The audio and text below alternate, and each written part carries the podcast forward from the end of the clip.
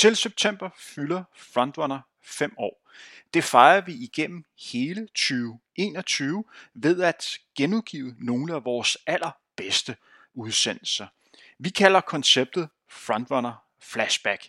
I denne podcast, der blev optaget tilbage i april 2019, kan du høre Mads Tærsbøl tage en snak med sin gode ven og maratonløber Abdi Ulad. Bemærk, at udsendelsen i sin tid blev bragt over 2 afsnit. Her er den samlet i 1. Man hører vores jingle, når vi går fra den ene udsendelse til den anden. Frontrunner er produceret af Tim Tempo. Rigtig god fornøjelse.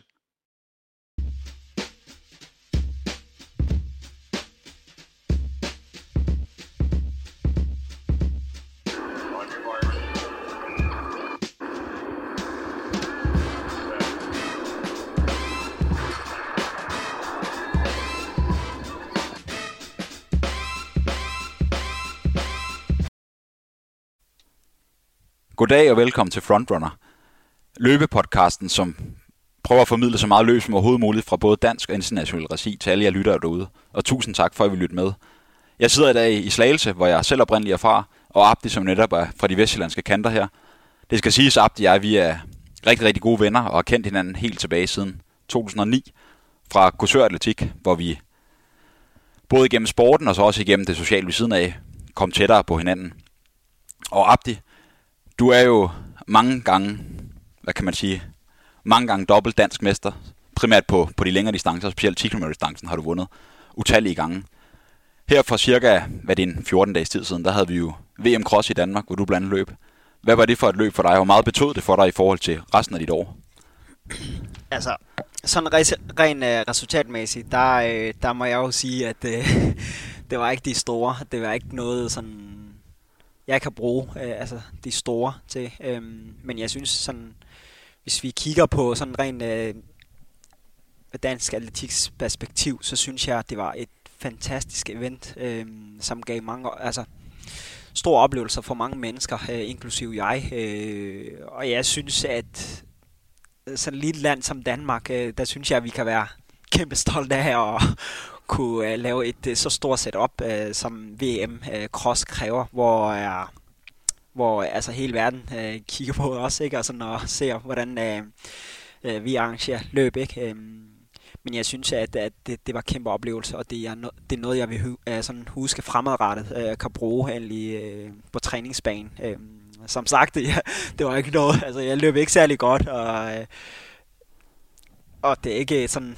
Sådan, der hvor jeg sluttede, det er ikke noget sådan, det er ikke et tal, jeg kan bruge noget til resultatmæssigt, men sådan rent oplevelsesmæssigt og motivationskontoen, det kan jeg bruge endelig ret meget til, men også samtidig lære meget af de her kanoner, som var med, og uanset hvor hårdt ruten var, så fløj de jo bare igen, og det var vildt, det var vildt arrangement at være en del af. Ja, det må have været kæmpestort, og du kender det også godt og ved også, at når du, ikke præsterer på podiet eller bliver blandt de bedste, så tager du det heldigvis som en meget motiverende oplevelse og bliver nummer, du siger selv, sådan en sekundær placering. Du blev nummer 68 til VM, den bedste dansker. Men som du selv siger, blive bedste dansker eller bedste nordeuropæer, det er jo fuldstændig irrelevant. Men at se forskellen fra, hvor du er til verdens bedste, det må netop give et kæmpe boost til dig at vide, hvor meget mere du skal knokle.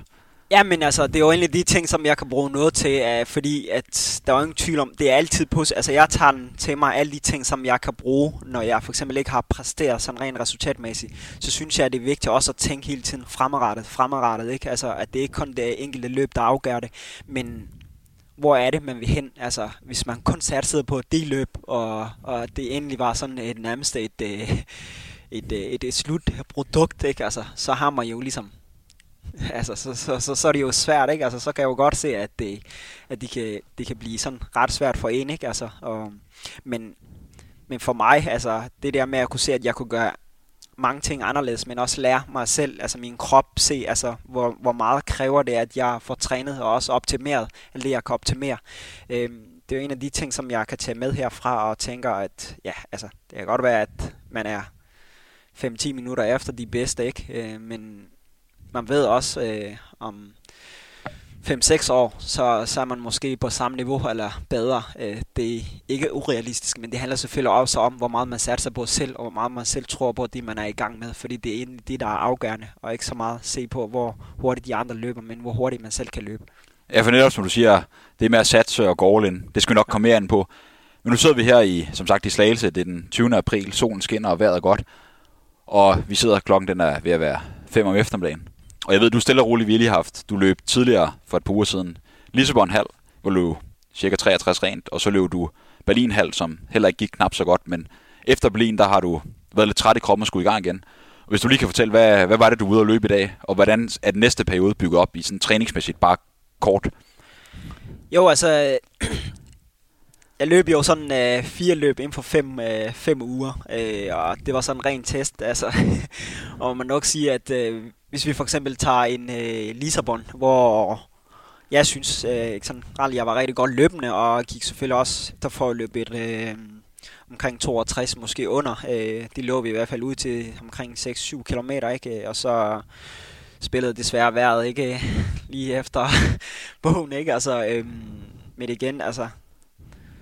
Det var sådan lidt frustrerende løb, men for eksempel hvis vi tager Berlin, ikke, altså dag efter 12-13 kilometer, der sagde bare kroppen stop, og jeg kunne nok løbe, altså 3.30, jeg havde faktisk nogle kilometer, hvor jeg løb 3.38, ikke, altså, og jeg tænkte, hold da kæft, den er jo helt gal, ikke, og altså, det føltes bare, at jeg havde nærmest sådan en betonben, ikke? Altså, gik fuldstændig kold, og det er sjældent, jeg har oplevet sådan noget, som lignende jo på maraton, men det var i hvert fald sådan lige et signal, hvor jeg tænkte, at det var måske på tide lige at tage en kort pause. Derfor tog jeg sådan nærmest en kold tyrker og havde ugen efter, jeg tror, jeg løb omkring 50 kilometer. Normalt løber jeg jo mellem 180 og 230, ikke? Altså sådan 50 kilometer uge. Det var jo luksus, hvor man kunne skovle masser af chokolade og... Jeg kan også se, du har fået lidt dobbeltkender. Ja, fuldstændig. Altså, det er lige før, man ikke kan genkende, at jeg løber, ikke? En lille chokoladebold for slaget. Ja, præcis. Det er jo lækkert, når det også kommer til overfladen, ikke? Så tænker man bare, at ham her, han har sgu... Det er en lille chokoladebolle, ikke? Altså. Ja, det er jo. Men jeg startede op igen, altså her i mandag, så trænede 2 gange om dagen. Har haft 2 intervalpas, for eksempel tirsdag og torsdag, hvor jeg har lavet noget banetræning. Lavet egentlig ikke noget super hurtigt, men sådan noget bare for lige at komme i gang. Altså 12 gange 1000 meter, eller 20 gange 400. Det er jo sådan nogle, jeg har lavet omkring 52 vis, ikke? Altså, det er jo lækkert pas, men det er hårdt nok at komme i gang igen. Jeg havde faktisk et udmærket tur i dag, hvor jeg løb 30 km i sådan noget 3:34 pace, ikke? Altså, og det er sådan lige et pas, hvor man kan komme i gang for lige at også se, altså, hvordan har kroppen det, når man været i gang omkring 1 time og 47 minutter, ikke? Altså, i det her gode vejr, hvor der ingen vind er, ikke? Altså, det er jo... Men sådan rent fremadrettet, der satte jeg jo på at lave noget baneløb, inden jeg skal i gang med at lave, maratontræning efter juli måned, ikke? Altså, Jeg tænker også, vi skal nok komme mere ind på dine træninger og dine planer. Hvis vi sådan går, som sagt, tilbage til 2008-2009, kan du så kort fortælle, hvordan i det hele taget din historie, jeg tænker jo lidt på, I alle sammen derude kender Mo Farah, som er dobbeltløbsmester, verdensmester og har gjort det sindssygt godt, og han løber for øvrigt på næste søndag, 28. april, der går han jo head-to-head igen med Kipchoge i London Marathon. Men det jeg egentlig vil sige med det, der er, kan man ikke lidt sige, at Mo Farah og dig lidt har samme historie? I kommer begge to for Somalia, og man kan sige, at I er blevet sindssygt velintegreret i et vestligt samfund. Jo, altså man kan jo selvfølgelig godt sige, at vi begge to er... fra start af måske kunne løbe på vand, ikke? Altså, eller tage gummibåd over til vesten, ikke? Ej.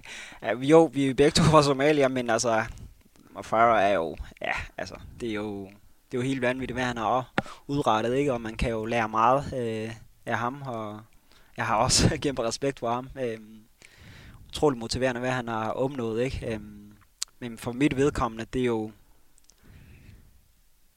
det handler ikke sådan endelig sådan... Det har aldrig handlet om... Altså, jeg synes personligt, synes jeg ikke, at at tingene har været svært. Altså jo, man kan godt sige, det har været svært til tider, men det har ikke været svært til, at man ikke kan ændre. Altså.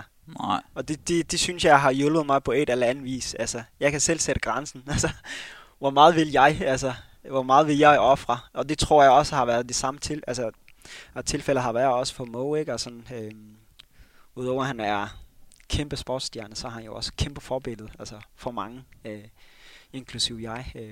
Ja, det er også sådan mange i Danmark kender dig. Ja. Altid smilende, altid sympatisk. Jeg kender ikke selv sådan nogen, der har et ord ondt at sige om dig. Og lidt det samme kan man i vis grad sige omkring Mo Farah, den her glade, smilende person, hvor det ikke kun er løbsresultaterne, der gælder, men også personen bag. Hvor gammel var du cirka, da du kom til Danmark? Og hvis du kort kan fortælle, og hvor du startede med at være i Danmark, og så ved så, du boede mange år i Skelskør med dine søskende og moster. Jo, altså, da jeg kom til Danmark, der var jeg 11 år, og ja, altså, jeg startede med, så havde jeg jo aldrig gået i skole, og da vi så kom til Danmark, så ender vi jo i Sundholmlejren, hvor vi opholdt os et kort, ja, omkring et par måneder. Nu erindrer jeg ikke sådan lige længden på opholdet, men i hvert fald sådan lige halvårs tid, vil jeg mene. Og så blev vi som flyttet derfra og boede sådan i cirka 2 års tid i Skiby, hvor vi ventede på, om vi så fik opholdstilladelse, tilladelse for at kunne være i Danmark eller ej, ikke? Hvor vi så bare ventede på at skulle. Det var sådan, altså det var sådan lidt mærkeligt, fordi hver evig eneste dag, så skulle man hen til et opslagstavle, hvor folk blev, altså der var sådan nogle personnummer. Så folk, og vi havde sådan en fælles personnummer sammen med min moster, ikke? Altså vi var 4 børn og min moster, og min moster, hun fik så personnummer. Og hver evig eneste dag, så blev der nogle af alle de familiebørn, der boede der, deres personnummer blev så skrevet op på det her, tavle der, og så dem, der stod så negativ eller positiv, ikke? Altså, det var sådan mærkeligt. Det var de 2 ord, jeg husker mest det. Hvis der stod negativ, så betød det bare, at man blev så sendt ud af landet, ikke? Hvis der stod positiv, så stod der var sgu fest, ikke? Så der var enten fest, eller ja, og folk, eller var der nogen, der så blev sendt ud af landet, ikke? Og det var sådan rimelig skræmmende, ikke? Altså, hvor ens skæbne lå. Så var evig eneste dag i 2 år, der skulle vi så løbe hen og se om vores personnummer. Det blev, om de stod på, på den her tavle der, ikke? Men heldigvis en god dag, sådan en eftermiddag, der stod så min, mosters personnummer, og der stod der så bare, at vi har fået opholdstilladelse. Og der kan jeg godt love dig, at der var fest, du. Det har været helt fantastisk. Ja, det var helt vildt. Altså, det var som om, vi havde vundet i lotto, ikke? Altså, et par millioner, ikke? Og sådan, det var helt vanvittigt. Altså, de var så glade, ikke? Og sådan, og så flyttede vi til Skelskør, og boede der, startede skole så først der, ikke? Jo, vi gik selvfølgelig også i skole, men det var svært at lære så meget, fordi det hele, man vidste jo ikke rigtigt, hvor man landede hen, fordi det var bare sådan, først og fremmest, man gik jo i skole sammen med folk, der havde lige så mange udfordringer, som vi selv havde. Altså, så man lærte ikke noget, og så folk, de talte jo i forskellige sprog og sådan noget, og den eneste, som kunne tale dansk, det var jo læreren, vi havde, ikke? Altså, og det var, når jeg tænker tilbage, så tænker jeg, at det har været en kæmpe udfordring for læreren at lære så mange mennesker. Vi sad sådan 30 mennesker, ikke? Og sådan 30 personer i klassen. Var det en blanding for forskellige nationer? Altså ja, både præcis. Somalia og nej, andre præcis. Lande? Ja. Altså det var ikke roser, eller det var måske ikke roser, men altså i hvert fald nogen, der kunne ligne østeuropæere, ikke? Ja. Afghaner, somalier, folk fra Eritrea, folk fra, ja, men alt. Nu kan jeg ikke huske, hvor mange nationer der var der, men de talte sgu mange sprog, og jeg lærte sgu meget, altså jeg lærte mere engelsk, end jeg lærte dansk de 2 år, vi gik i skole der, og jeg lærte ikke særlig meget dansk, det kan jeg godt sige dig. Da vi så ankom til Skelskør, så startede vi Skelskør skole, der kan jeg godt sige, der var det kæmpe udfordring at skulle lære dansk, ikke? Altså, og jeg kunne huske, at hver gang der er et eller andet, der griner, så griner jeg sgu bare med, ikke? Altså, det var bare for at passe ind, eller ja, hvorfor? Præcis, ja, bare for at passe ind. Altså, det var sgu lidt svært, altså, og skulle, nogle gange så pirkede jeg fra skole, fordi jeg ikke kunne lave mine lektier, og der var ikke noget hjælp at hente hjemme, altså, min moster kunne jo heller ikke så meget dansk, vel, og Samtidig med, at jeg var den ældste i en flok søsken, når vi var 4, ikke? Og sådan. Ja, du skulle så sikkert passe på de små, for at hjælpe til derhjemme. Og skulle læse alle breve, der kom, ikke? Altså, jeg kunne dårligt nok forstå, at han der blev skrevet, ikke? Og sådan. Så det var sgu en rimelig hård periode, altså, men det var... Jeg husker, det første år, der gik jeg på sådan en modtagklasse, hvor jeg skulle lære dansk, ikke? Og sådan, og vi var... Jeg tror, vi var omkring 7-8 stykker. Og der havde vi så dansk, og alle de andre fag, der havde jeg sammen med den klasse, jeg skulle gå i 7. Fordi hvis man ikke... Der var sådan en test fra 6. til 7. for folk med etnisk baggrund. Ja, etnisk baggrund end dansk, ikke? Og sådan, I kan så fra 6. klasse til 7. efter sommerferien der skulle vi så op til, eller inden sommerferien, der skulle vi op til sådan en test. Og den test, det bestod så af alle mulige spørgsmål, og man skulle skrive sådan en, ja, kan jeg huske, et essay, eller sådan en essay, ikke? Og sådan, hvor... Det var sådan, det endte i hvert fald ud i, at jeg var god nok til at starte i 7. Og så, da vi så kom tilbage fra sommerferie og skulle starte i 7. Der havde jeg stadig svært faktisk, og kunne ikke, altså jeg kunne stadig ikke skrive særlig meget sådan sammenhængende dansk, og jeg kunne ikke, jo jeg kunne godt tale, og jeg kunne forstå dem det meste af det, men jeg havde svært ved at for eksempel kunne opretholde sådan en samtale på dansk, ikke? Og der kom nogle gange nogle engelske ord med i sendingerne, ikke? Og, men så faktisk samtidig med, at jeg havde svært i skolen, så havde jeg også svært, fordi jeg havde ikke nogen venner. Altså, vi havde kun de her søskenflok på 4, ikke? 2 piger og 1 pige og 3 drenge var vi. Og jeg hang altid ud med dem, altså, når vi også havde frikvarter i skolen, ikke? Og sådan, fordi jeg skulle lige passe på, og sådan har det jo altid været, at man nærmede sig sådan i det eneste, sådan, man var sammen med, også når man var hjemme, så var det jo os selv, ikke? Altså, så en eftermiddag, sådan en fredag eftermiddag, så kommer jeg hjem fra skole, og så siger min master, ej, jeg har glemt det og det her, kan du ikke lige gå ud og købe?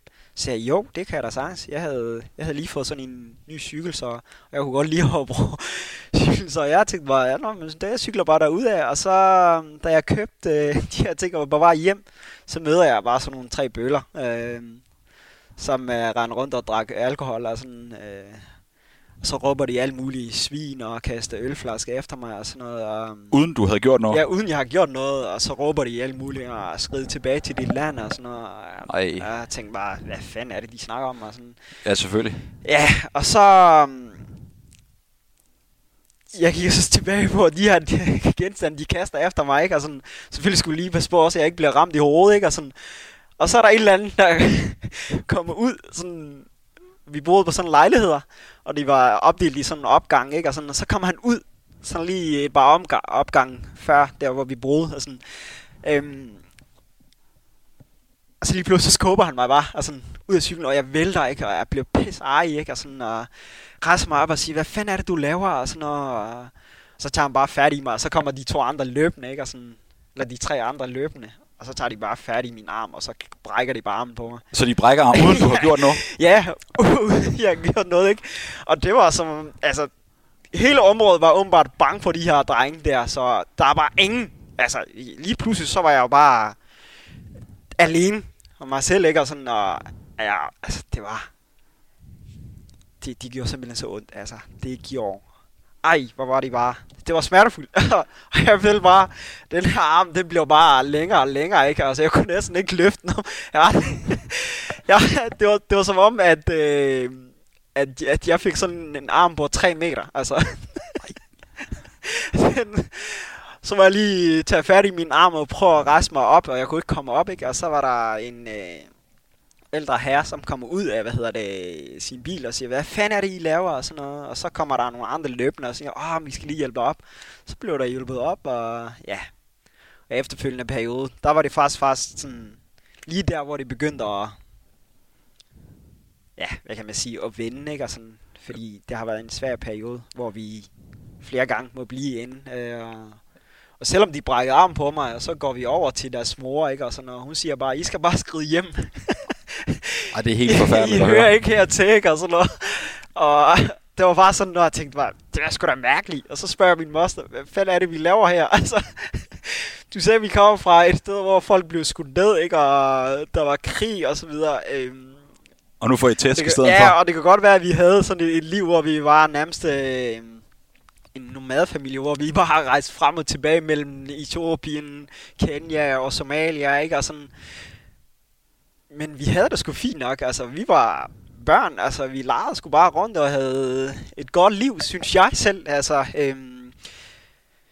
Men altså, forældre er jo selvfølgelig altid bekymret, og selvfølgelig prøver at få det bedste for deres børn, altså de ønsker jo det bedste, og de vil jo have, at vi skal gå i skole, ikke, og sådan noget. Det var selvfølgelig det, som jeg ser tilbage på, og det var det, min moster mente, ikke, men dengang kunne jeg jo ikke rigtig se andet, end at jeg var nærmest skræmt, ikke, altså jeg vidste jo ikke, at altså, jeg skulle bare blive indendørs, ikke, og fordi at man vidste sgu ikke, om man skulle møde dem igen, ikke, altså så kunne det jo måske være sådan, at at næste gang så brækker de hals på en, ikke, altså det var de takker, man rejler rundt, ikke, altså det var jo sgu ubehageligt, yeah. Men heldigvis var det jo, så kom, skoleinspektøren og hjælper os, og det var sådan med, at vi faktisk tog taxa, altså vi blev hentet i taxa for hver morgen i næsten sådan et jeg tror det var 3 måneder og sådan noget, hvor vi bare blev transporteret frem og tilbage, ikke? Simpelthen for ikke at få problemer, desværre, på grund af de her forfærdelige mennesker. Ja, det var under 2 kilometer, ikke? Altså, det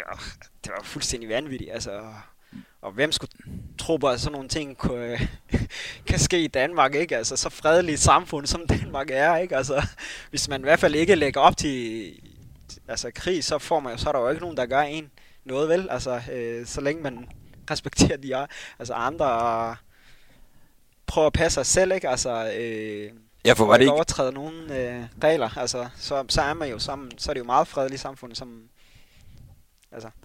Det må have været, udover den fysiske smerte med de her voldsepisoder, hvor du ingenting har gjort, det må også, som du siger, har været utrolig svært, både for dig, din søster og din moster. I prøver at være de bedst mulige mennesker, hvilket jeg kender jo godt og ved, I er de sødeste, og så det var også mentalt, har givet nogle chok at føle sig uvelkommen. Man kommer her til et land, man kender ikke, når man kan ikke sproget, man forstår ikke humoren, kulturen, og så bliver man mødt sådan her. Jo, altså det var sgu en svær periode, men jeg synes bare, at det vigtigste er at huske, og det er jo egentlig de ting, som har hjulpet os, at der er flere gode mennesker, end der er onde mennesker. Altså det synes jeg er vigtigt at have med, og det er jo nogle af de ting, som det var måske også en icebreaker. Det kan godt være, at det er en voldsom måde at komme ind til samfundet, men de åbnede åbenbart flere døre, altså at man skulle brække armen på en, ikke? Altså det er jo en voldsom måde, ikke? Altså hvis man skulle tænke sådan sort på hvidt, så er det jo en mærkelig måde, ikke, at komme ind til samfundet, men jeg begyndte at få flere venner, og folk begyndte at henvende til mig, og jeg sagde bare, du skal bare sige til, og bla bla, ikke? Og det var sgu lidt det var sgu skræmmende, men jeg synes bare, at det vigtigste er, og selvom det var en svær situation, så er det vigtigt at være positiv, altså tage de positive ting med, og jeg synes, personligt synes jeg er kommet styrket ud, altså selvom det var en, ikke bare fysisk, men mentalt svær situation og en periode at gå igen, så tænker jeg tilbage og tænker, det er egentlig godt, du ikke gjorde meget mere ud af det. Det er godt, du ikke var ældre end det, fordi det kan godt være, at jeg ikke vil være den samme, som jeg er i dag. Det kan godt være, at jeg havde lavet nogle dumme ting, ikke? Altså, så ja, altså, sådan er det. Altså, nogle gange så kommer man ud i nogle uønskede situationer, ikke? Det stod desværre. Der var et tidspunkt, men jeg synes, i dag kan vi jo kigge tilbage og tænke, at vi har sgu et godt liv, og vi er kommet styrket ud af den svære situation. Ja, fordi også, jeg husker, nu bor du som sagt i Slagelse, og boede her noget tid, men dengang du boede i Skelskør, alle de gange, vi har trænet og havde kørt for træning i Korsør, eller på anden vis været forbi Skelskør, så husker jeg, de første gange, der kiggede jeg lidt, specielt om aftenen, fordi nogle af de drenge, du kender, de har respekt for dig, men de havde den der, hvad sker der, Abdi? Hvad så, Abdi? Har du ved at løbe igen, Abdi? De kørte rundt i Mercedes og Audi'er på hvide svenske plader, og man tænkte, de der penge, dem har de ikke helt lavet på legal vis, men alligevel så må du have kvad dit løb her, som du siger, de har respekt for dig, og du kender dem jo godt i dag, men det må være fantastisk at også selv se, at du ikke er endt. Jeg siger ikke alle ballade med, men nogle stykker af dem dernede har lavet noget, vi ikke skal snakke om. Det må være en fed følelse. Jo, det er det. Det er det bestemt. Altså, en ting er jo, at at komme til et land, hvor man er... hvor man skal starte fra nul af, ikke? Altså, men så har vi jo, med den baggrund jeg har, så har jeg haft nogle mennesker, som har gjort endelig et fremragende arbejde, og som har gået forrest i kampen for, at vi som børn kunne få et godt liv i et fantastisk land, som Danmark er, ikke? Hvor der er masser af muligheder, og de muligheder, der har vi jo sådan kigget sådan og sagt, okay, hvad skal der til, for at vi kan blive sådan succesfulde, ikke? Altså, hvad skal der til, at vi endelig, enten om det er kroner, eller om det er nogle oplevelser, altså, hvad skal der egentlig til? Og det var en af de ting, som hver gang vi spiste aftensmad, min moster for eksempel, hun spurgte os tit, ikke? Og sådan, hvad har I oplevet i dag? Altså, og hun hele tiden involverer sig i vores liv, ikke? Hvad har I lavet? Hvem er jeres venner? Og hvad laver de? Og sådan nogle ting, som er... Vi havde en person, som holdt os i ørerne. Det kan godt være, at man som teenager ikke ser det som positivt. Men i dag, der kan jeg jo se tilbage på et liv, hvor jeg tænker, det er godt, vi har haft det hende. Altså, som gjorde, at man var hele tiden, altså, ikke være bange, men havde respekt for hende. Altså, fordi hun gav os... Altså, hun holdt i ørerne, holdt os i ørerne, men hun gav også plads til, at vi kunne bevæge os og opleve nogle ting, som gjorde, at vi kunne udvikle os, ikke? Altså, som personer og som mennesker, ikke? Og så var det jo sådan, at jeg for eksempel, jeg har altid kunne lide som person, at kunne udfordre mig selv. Altså, ikke bare skolebænken. Det kan godt være, at det ikke har været det letteste, men også i en tidlig alder, omkring 12-årsalderen, der begyndte jeg faktisk at få mit første job, hvor jeg hjalp en af mine, min fætters, ven, storbror. Ja. Han gik med aviser, og så hjalp jeg ham med at dele aviser, for det han havde åbenbart også andre jobs, hvor han skulle ud og arbejde, så nogle gange han havde ikke givet, overskud til eller tid til at dele det her aviser. Så nogle gange så løb jeg med de her aviser rundt i bloggene og delte det her aviser, og jeg kunne godt lide, at det var... Og er der noget, jeg kunne lide, så var det bare at kunne forsørge mig selv til at starte med, og så derefter give, købe slik og give lidt penge til min moster, hvis jeg havde nok, ikke? Og sådan kunne være en del af det her med, at man gør noget for sin familie, ikke? Og sådan, og da jeg var så 13, der fik jeg så mit første job som jordbærplukker, så jeg havde sgu travlt med at arbejde eller gå til fodbold, og endelig, jeg var hele tiden beskæftiget med noget andet, end at endelig kunne være sammen med folk, som bare stod før en opgang og snakkede om alt muligt, eller ja, prøvede at... Ja, det ved jeg ikke. Du ved jo, at der er nogen, der i samfundet desværre, som prøver at sige godt ud, eller... altså, virker i hvert fald sådan... lever i et parallelsamfund for godt dansk, ikke? Altså, så jeg prøver selvfølgelig at kunne komme ind og lære noget om samfundet. Så da jeg startede med at plukke op af ude ved Ekselmagle by, som er sådan cirka 6 km fra Skælskør. Så da jeg var omkring 14-15 år, så fik jeg faktisk fast job, hvor jeg skulle tage persinakker og kartofler og kulderødder op og sådan om efteråret, ikke? Og det var mega køligt.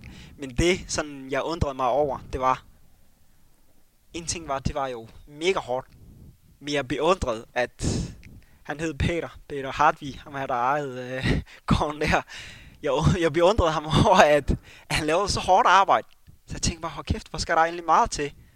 For endelig kunne forsørge sig selv og tjene penge til sig selv, og endelig kunne være kunne have et selvstændigt liv, ikke? Og det var egentlig det, sådan jeg fandt inspiration i hans arbejde. Og senere, det blev sådan, at senere hen, så blev jeg hans højre hånd, altså så passede jeg hans hjem, og vi kom ind meget tæt og skabte sådan en relation til hinanden, ikke? Og det kunne jeg godt lide, altså det der med at få at få sådan en gensidig respekt, ikke? Altså uden at endelig at... Altså, man er jo selvfølgelig stadig sig selv, ikke? Uden at man har... Selvfølgelig har man jo stadig professionelle forhold, ikke? Altså, at en arbejdsgiver, en ansat, ikke? Altså, at komme ind i et samfund og lære lidt om dansk kultur, og så senere hen, så kom jeg på efterskole, hvor jeg skulle lære om også dansk samfund, ikke, og kunne leve sammen med folk, der taler dansk, ikke, og sådan generelt. Så jeg gjorde selvfølgelig også en stor indsats for at komme ind i samfundet, og det synes jeg, det også kræver endelig som person, at man tager personligt ansvar. Ikke mindst for sig selv, men også ens søskende, fordi de lærer også meget af, altså at den ældste, hvad er den ældste gør. Ja, for du var lidt deres rollemodel, kan man sige. Ja, på et eller andet vis, så selvfølgelig, at jeg havde et ansvar overfor de små, ikke, og sådan, det var jo ikke, altså det var ikke meget yngre end mig, altså det var måske 1,5 til 3 år, ikke, altså, men stadig, altså jeg følte bare, at jeg både havde et ansvar, altså på mine skuldre, ikke, altså, og jeg skulle gøre alt, hvad jeg kunne for at endelig kunne leve et selvstændigt liv, og det synes jeg har hjulpet mig her, sådan en del, altså. Og det kan godt være, at flere gange, hvor man er siddet i en klasse, hvor har lavet en aflevering, ikke, og hvorfor bare, at der står et 2-tal, ikke, altså. Men jeg har bare sagt, og prøv at tænke på, at 2 år siden, der kunne læreren, der sagde læreren, at hun vil vente med at give dig karakter, ikke. I dag har du fået 0,2, ikke, og næste år får du måske et 4-tal, ikke. Men jeg spurgte mig selv, betyder et tallet for dig? Altså, hvad betyder det egentlig for dig, altså, at du får et 12-tal? Vil du blive et bedre menneske? Vil det gøre dig et bedre menneske? Selvfølgelig vil det jo gøre noget, at fordi du har præsteret det. Men er det det, du tænker på, at der vil endelig ændre dit liv? Så var jo altid svaret nej. Ja, for du har fået nogle helt andre, hvad skal man sige, endnu mere livsvigtige redskaber, end de fleste danskere, forstår mig ret, der er født og opvokset i Danmark, har fået. De har lettere ved at få et 4-tal, 7-tal, 10-tal, end du har. Du er kommet fra en anden kultur. Du har haft en hård barndom. Så på den måde var det en fantastisk sejr. Bare det at kunne sidde her nu og se tilbage på alt det, du har skabt i så tidlig en alder. Jo, altså det er... Altså som ung, jeg skal så sige, at som ung, så er man jo... Altså man er... Der er set med mange gange, hvor man sidder og tænker... Hold kæft, hvor der er meget, man er i tvivl, om det er rigtigt eller forkert. Men jeg synes, det vigtigste er, at det, der er forkert, det er, at man ikke tør at satse. Fordi hvis man har satset, så får man et resultat. Det kan godt være, at det ikke er lige det, man har håbet på. Men man har lært noget af, at man har prøvet. Og det synes jeg er vigtigt at tage med, fordi de kan hjælpe en fremadrettet. Fordi hvis man ikke tør at prøve i et samfund som Danmark, hvor du har alle muligheder for at kunne blive til, hvad du vil. Altså, prøv at tænke på, at vi går i skole for at få penge. Altså, nogle gange så tænker man bare, at det er jo fuldstændig vanvittigt. Endelig, jeg skal bare have min røv med og sætte mig på en stol. For der er nogen, der underviser mig, og så kommer der penge, når det er den første i hver måned, så kommer der penge på kontoen, ikke? Altså, det er jo fuldstændig vanvittigt, at der er nogen, der for eksempel ikke viser sig frem og tænker, ved du hvad, jeg har alt det, jeg egentlig har behov for. Hvad kan jeg gøre? Ja. Er der noget ekstra, jeg kan gøre, for jeg kan blive mere motiveret? Hvorfor siger man ikke, er der nogen, hvad er det, hvilke redskaber er det, jeg mangler, for at kunne blive mere motiveret, for at kunne komme i skole, for at kunne blive... For at kunne, altså, er man ikke motiveret til at gøre noget for andre, så skal man gøre det for sig selv. Det synes jeg er vigtigt. Og omvendt, er man ikke motiveret til at gøre noget for sig selv, og føler man altså generelt, det synes jeg, altså, det er vigtigt at have med. Generelt som mennesker, hvis vi gør en indsats for andre, så skaber de glæde i os. Og det synes jeg også er vigtigt at have med, at man skal ikke altid tænke sådan, at det her gør jeg, fordi det er et godt formål for andre. Det er også godt for en selv, fordi hvis man bliver mere glad for at gøre noget for andre, så synes jeg, at det er vigtigt at have den med som motivation. At det her gør jeg, fordi de motiverer mig. Fordi de kan skabe, at jeg måske kan opnå det, jeg ikke har kunnet for et par år siden. Altså, og det er de baner, man skal tænke på, ikke? Altså, ja, det er jo enormt beundringsværdigt. Noget mange kan lære virkelig meget af. Ja, altså det er jo, Jeg synes bare, altså det er jo, og det gælder også for mig selv, ikke? Altså senere, altså det kan godt være at i starten jeg stræbede utrolig meget for endelig at jagte mange ting, og men et eller andet tidspunkt så bliver man, altså, så kommer man ind i sådan en komfortzone, hvor man ikke tør, eller man giver slip på et eller andet vis, ikke? Og sådan, og han tænker, nu har du opnået så meget. Jeg synes det vigtigste er, at man ikke skal tænke på, hvad man har opnået. Selvfølgelig kan man gøre det, altså det kan man jo ikke komme udenom. Men lad andre om det, hvad du har opnået. Det vigtigste for dig for at kunne fortsætte, det er, hvad du kan opnå. Altså, fordi det er egentlig det, der er motivationsfaktoren. Når du står op i morgen, så er der et nyt mål, du har sat dig, inden du er gået i seng. Og det er egentlig det, der får dig til, at du kan fortsætte næste morgen. Det er ikke kun, hvad du har opnået, men hvad du kan opnå. Fordi det er sgu svært at forudse ting. Altså, men når man endelig står i der, hvor man tænker, et år siden, der kunne jeg ikke se, at jeg kunne opnå det her. Der var jeg meget i tvivl. Men når man står i det, så tænker man, så er det jo ikke urealistisk at sætte sig et højere mål. Og hver dag, jeg står op, så tænker jeg, at det kan godt være, at jeg ikke har opnået det, jeg har sat mig for et år siden. Men det endnu vigtigere er, at jeg tør at satse mere. Hvert år. Hvert år skal jeg have et eller andet nyt, som kan gøre, at jeg kan fortsætte og tør at satse. Så det er jo egentlig sådan, jeg kan man sige, godt sagt, det er en af de ting, som gør, at jeg tør at drømme stort. Altså, og jeg ved, altså jeg bliver sådan mere, i dag er jeg jo 27, og i dag kan jeg jo et eller andet vis sige, at det der, det er ikke noget, jeg har brug for. Altså, har jeg behov for det her? Ja eller nej. Men det kunne jeg jo ikke, for eksempel for 10 år siden, inden jeg startede med at løbe, for eksempel. Og man vil sige, for eksempel idrætten har jo givet mig enormt meget. Ja, hvad jeg tænker? Utrolig meget. Altså sådan noget med for eksempel prioritering. Altså, det synes jeg er fantastisk ord, altså, at snakke om, fordi en ting er, at man tænker, at det er vigtigt, at du prioriterer det og det. At andre siger til dig, at du skal prioritere det og det.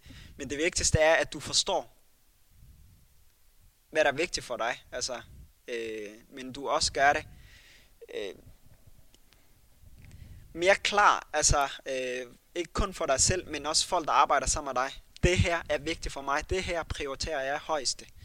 Det er vigtigt for mig, at jeg er skadefri i den periode. Det er vigtigt for mig, at jeg laver så meget træning for at kunne opnå det og det. Altså, det er vigtigt for mig, at jeg ikke tager i byen, for eksempel. Ja, for lige i forhold til idræt, som nævner, så vil jeg lige, hvis vi lige kort gennemgår, hvordan kom du til at løbe? Hvordan kom du ind i atletikverdenen overhovedet? Hvorfor? Hvad var indledningen der? Det var egentlig meget tilfældigt. Jeg kom ind i idrætten, altså som især atletikken. Da jeg tog på efterskole i 08, der 07-08 tror jeg det var, der havde vi sådan en hver morgen, sådan en rute på 1,5 til 2 kilometer,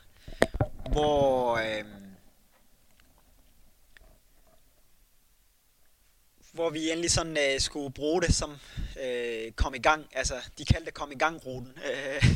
Sådan en flok teenager, der er super doven, som lever af cola og chips hver dag, ikke? Altså det er vigtigt, at man lige, at de lige får en sparke i rumpen, ikke? Altså, og vi havde sådan nogle lange dage, hvor der var egentlig aktiviteter frem til aftensmad, ikke? Altså, så det har gjort sådan, at det var egentlig ikke det, der gjorde sådan, at jeg kom ind i idrætten, men det gjorde bare, at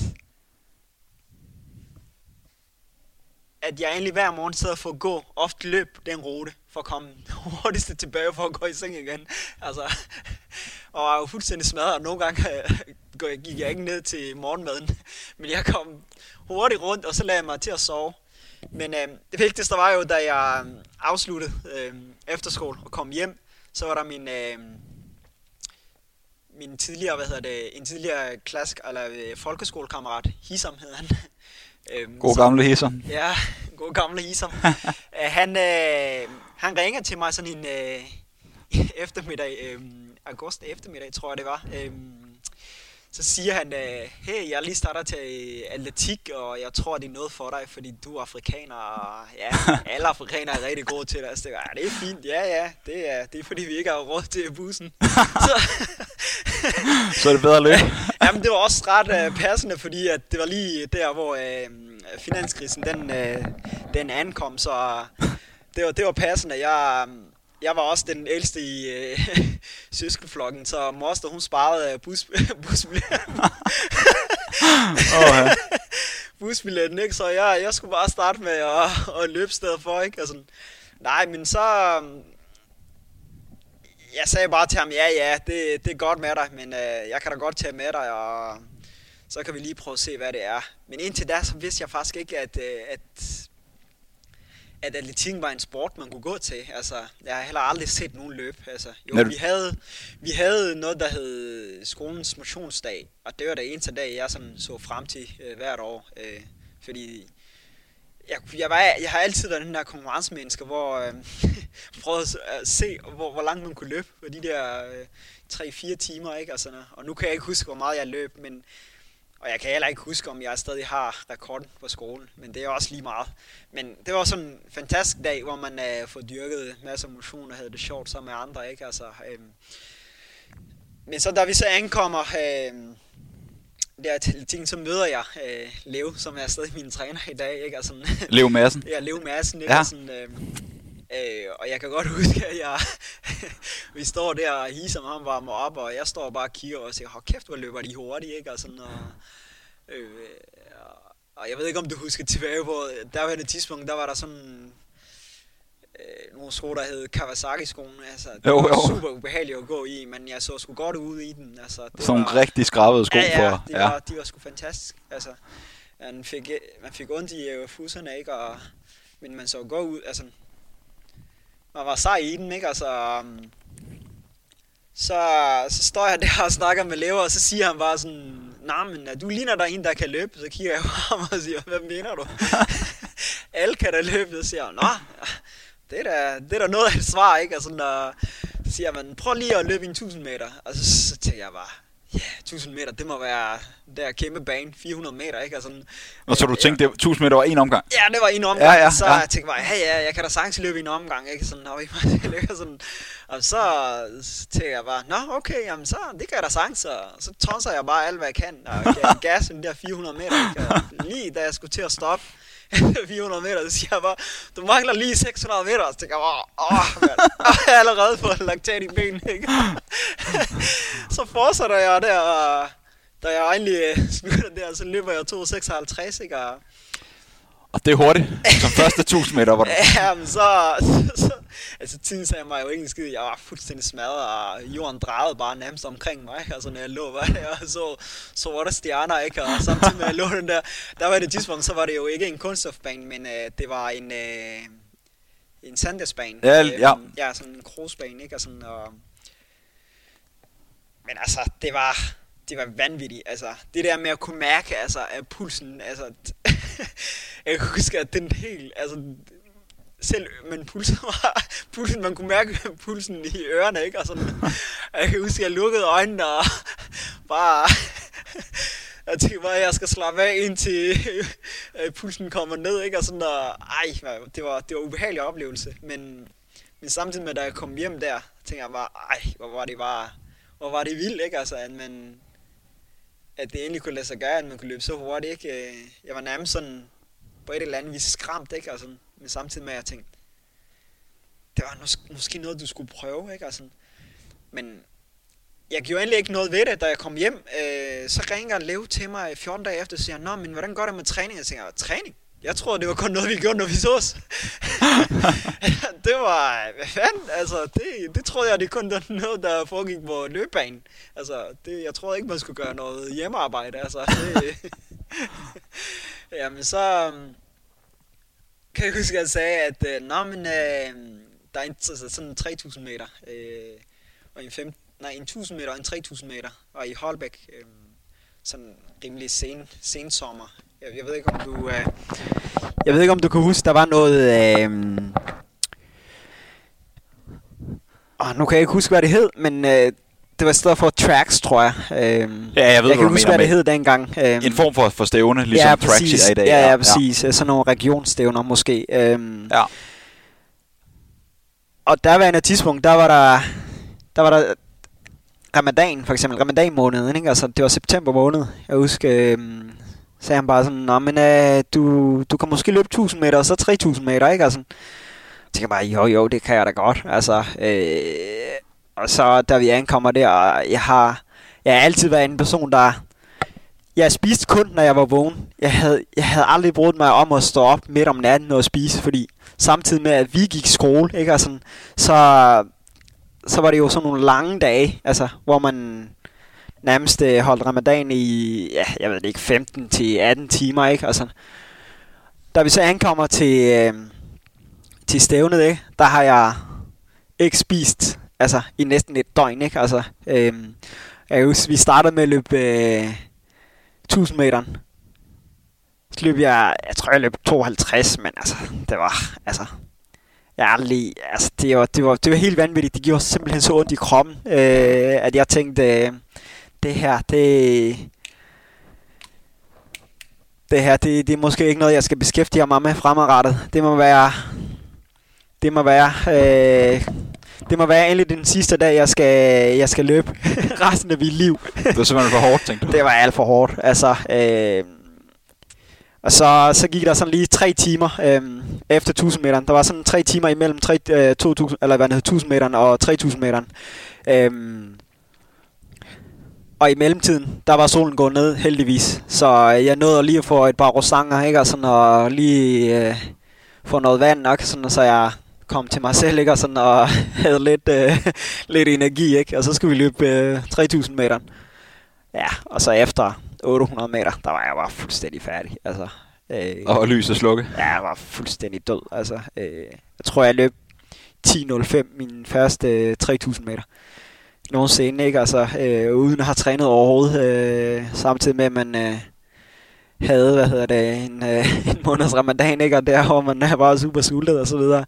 Men det var nogle gode oplevelser, som jeg kan se tilbage på og tænke, ja, hold kæft, hvor der skete egentlig meget dengang, ikke? Og så, da vi kom hjem, og Ramadan-måneden var over, og jeg egentlig blev sådan frisk, så i mellemtiden der, da jeg løb det her, den første stævne, til jeg skulle løbe det næste stævne, der har jeg ikke lavet noget som helst. Altså, og så du trænet igen, ikke? Jeg trænede slet ikke. Altså, så ringer han til mig igen. Der var startet, der var en tidspunkt, der havde det på mig selv, tror jeg. Vinterturnering. Ja. Der var der sådan 10 km i Roskilde. Så jeg lavede, men der er lige en 10 km. Er det noget, du kunne tænke dig at løbe? Så tænkte jeg bare, ej mand.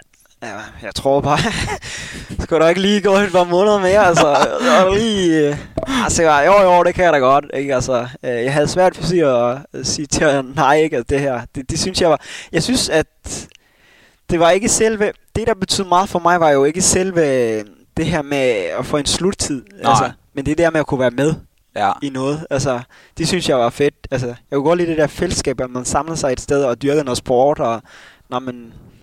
Det kunne jeg godt lide. Jeg er specielt også sådan en mand som Leve, som vi begge to i mange år siden jeg startede, som virkelig, han er jo typen.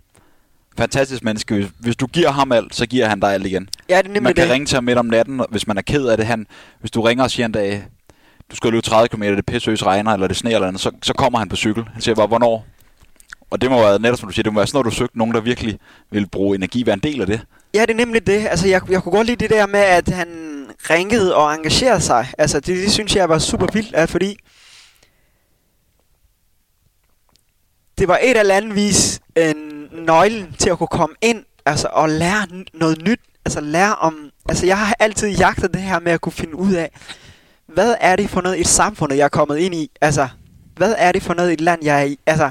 Det der med, at jeg jagtede hele tiden, det her med at kunne finde ud af, altså om det er inden for sport eller inden for skole, det her med, at Hvorfor er vi så forskelligt? Altså det har altid stillet mig sådan, det spørgsmål, det er noget der egentlig har lært mig meget. Altså hvorfor løber de her mennesker så hurtigt? Altså det er noget jeg undrer mig over. Altså de løber jo på to ben. Hvor fanden er det der gør dem hurtigt? Hvorfor er de? Altså jeg spillede egentlig meget fodbold inden jeg startede med at løbe, så det var også det var meget sjovt, men det er noget jeg har sådan beskæftiget mig utrolig meget siden jeg kom til Danmark, så det var meget sjovt, men til tider så var jeg også frustreret, fordi holdsport er jo ikke kun... Altså, det er jo ligegyldigt, om du er rigtig god, om der er enkelte spillere, der er rigtig god. Hvis hele holdet ikke præsterer, så vinder man jo ikke en skid, altså. Og jeg kunne godt lide at det der med, at man trænede sammen, og man satsede meget. Så Lev var jo den her person, som investerede utrolig meget i en, altså. Så jeg havde kæmpe respekt for ham, selvfølgelig. Altså, fra dag 1 af, der har han jo bare hele tiden, altså, sagt... det her, er det noget, du kunne tænke dig, eller... Han hele tiden spurgte mig ind, og det var det der, men jeg interesserer mig meget i alle de ting, jeg ikke vidste noget om. Så han arrangerede så det her med, at jeg kunne komme til Roskilde, og han hentede mig også i øvrigt fra Skelskør, og kørte mig hele vejen til Roskilde, ikke? Og da vi så kommer derhen, opvarmning, det er heller ikke noget, jeg kender noget til, ikke? Altså, hvis der var noget opvarmning, så løb jeg måske ned til en lokal toilet, ikke? Altså, for lige at tisse af, eller hvad end man skulle, ikke? Altså. Ja. Så da starten går, så tænker jeg bare, ved du hvad, jeg skal bare følge med om det første. Hvad fanden? Hvorfor skal jeg gå efter sekundære? Så jeg løb bare sammen med de første, ikke? Altså, så efter 2 kilometer, så gik det kun en vej, ikke? Altså.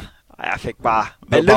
Jeg løb stadig i de her Kawasaki-sko, ikke? Altså. Og du løb stadig 10 km i Kawasaki-skoen? Altså, ja. Jeg løb stadig i Kawasaki-skoen, ikke? Altså, og det var... Altså, det var en lang det var en lang overlevelse. Altså, det var en lang 8 km. Det var en brutal... Jeg havde omkring omgang. De der 6 minutter på de første 2 km, ikke? Altså, og så døde altså, jeg bare... Altså 3-0-0 for det, der ikke står derude. 6 minutter på de første 2. Ja. 3-0-0 på de første... Og det gik kun en vej, ikke? Og det gjorde sindssygt ondt i kroppen, altså. Det var smertefyldt, altså. Men det var også sådan samtidig sådan med, at jeg fik hold i ryggen, jeg havde ondt i læggene, jeg havde ondt i knæene, jeg havde ondt i fødderne, jeg havde ondt i... Helt taget, jeg havde ondt af mig selv, altså. Det var... Og samtidig når jeg havde ondt alle steder, så sagde jeg til mig selv, du skal satme ikke stoppe, altså.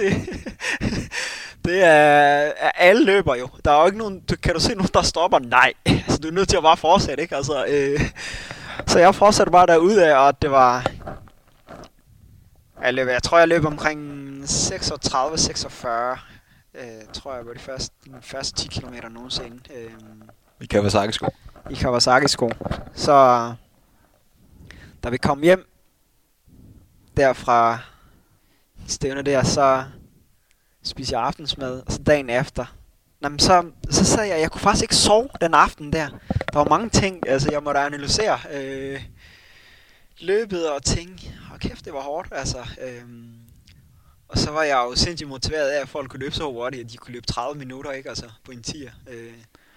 Jeg tænker også, hvis vi går nogle år videre, så bliver du mere bekendt med træning og det her, hvad atletikverdenen egentlig vil sige. Yeah. Og du blev, som jeg kender, du blev meget mere grebet. Ja, altså, og det jo, altså, dagen efter, så ringede jeg til Lev, så sagde jeg bare, det der træning der, det kunne godt være, at det er noget, jeg skulle bruge kræfter på, så jeg sagde til ham. Det er noget, der virker måske. Ja, det vil måske virke, og sådan noget. Og så jeg bare, hvad siger jeg? Hvorfor synes du skal træne, når du vil træne derhjemme? Så sagde jeg, okay, jamen så begyndte han at lave et træningsprogram, hvor jeg så løb 4 gange om ugen, ikke? Og sådan, jeg tror, jeg startede med at løbe mellem 40 og 50 kilometer fast halve år, ikke? Og sådan.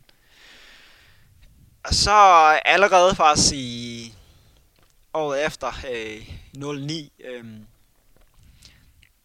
der løb jeg så ungdomsmesterskaben indendørs 3000 meter, hvor jeg løb 1500 og 3000 meter. Og allerede der satte jeg kæmpe PR og løb bare 9:17, tror jeg, 3 kilometer, ikke? Men det var sådan igen, jeg lavede bare død af helvede, altså lægger ud sammen med folk, der har løbet 8:20, ikke? Altså, det var bare, læg hårdt ud, og så dømmer skoene på, ikke? Altså, det var for mig, så længe jeg var frisk, ikke? Så led jeg sgu bare, så løb jeg bare derudad, ikke? Og jeg tror, jeg bliver nummer 4, eller nummer 5, det kan jeg ikke helt huske, men jeg synes, jeg var nærmest imponeret, altså grebet af stemningen, der var der, og jeg var samtidig med også grebet af, at jeg lige pludselig løb så hurtigt, altså, så tænkte jeg bare, hold da kæft, altså, så kort tid træning, jeg løb 50 km om ugen, ikke, og sådan, og så skulle jeg løbe 1500 meter, ikke, og kæft, det var skræmmende, men det var bare, de løb sagt med mig hurtigt, ikke, og sådan, og jeg satte PR igen, og ja, det starter egentlig helt, det hele starter der, og jeg begyndte at bare træne, og jamen... Du så ilden, simpelthen? Ja, altså, og er der noget, jeg så frem til, så er det intervallerne.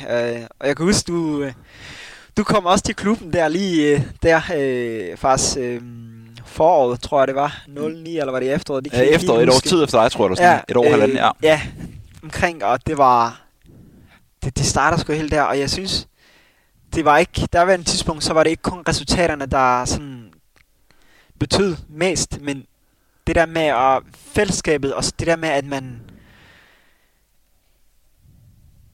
at det var noget, der er så individuelt, kunne også være så sjovt, altså, og man kunne være fælles om tingene, altså, det kan godt være, at man løber 6x1000 meter, og man løber forskellige tider, men det der med, at man kunne mødes, varme op, jogge af, altså løbe, starte sammen, altså, det var helt vildt, altså, det var endelig de ting, som de gav mig sådan en...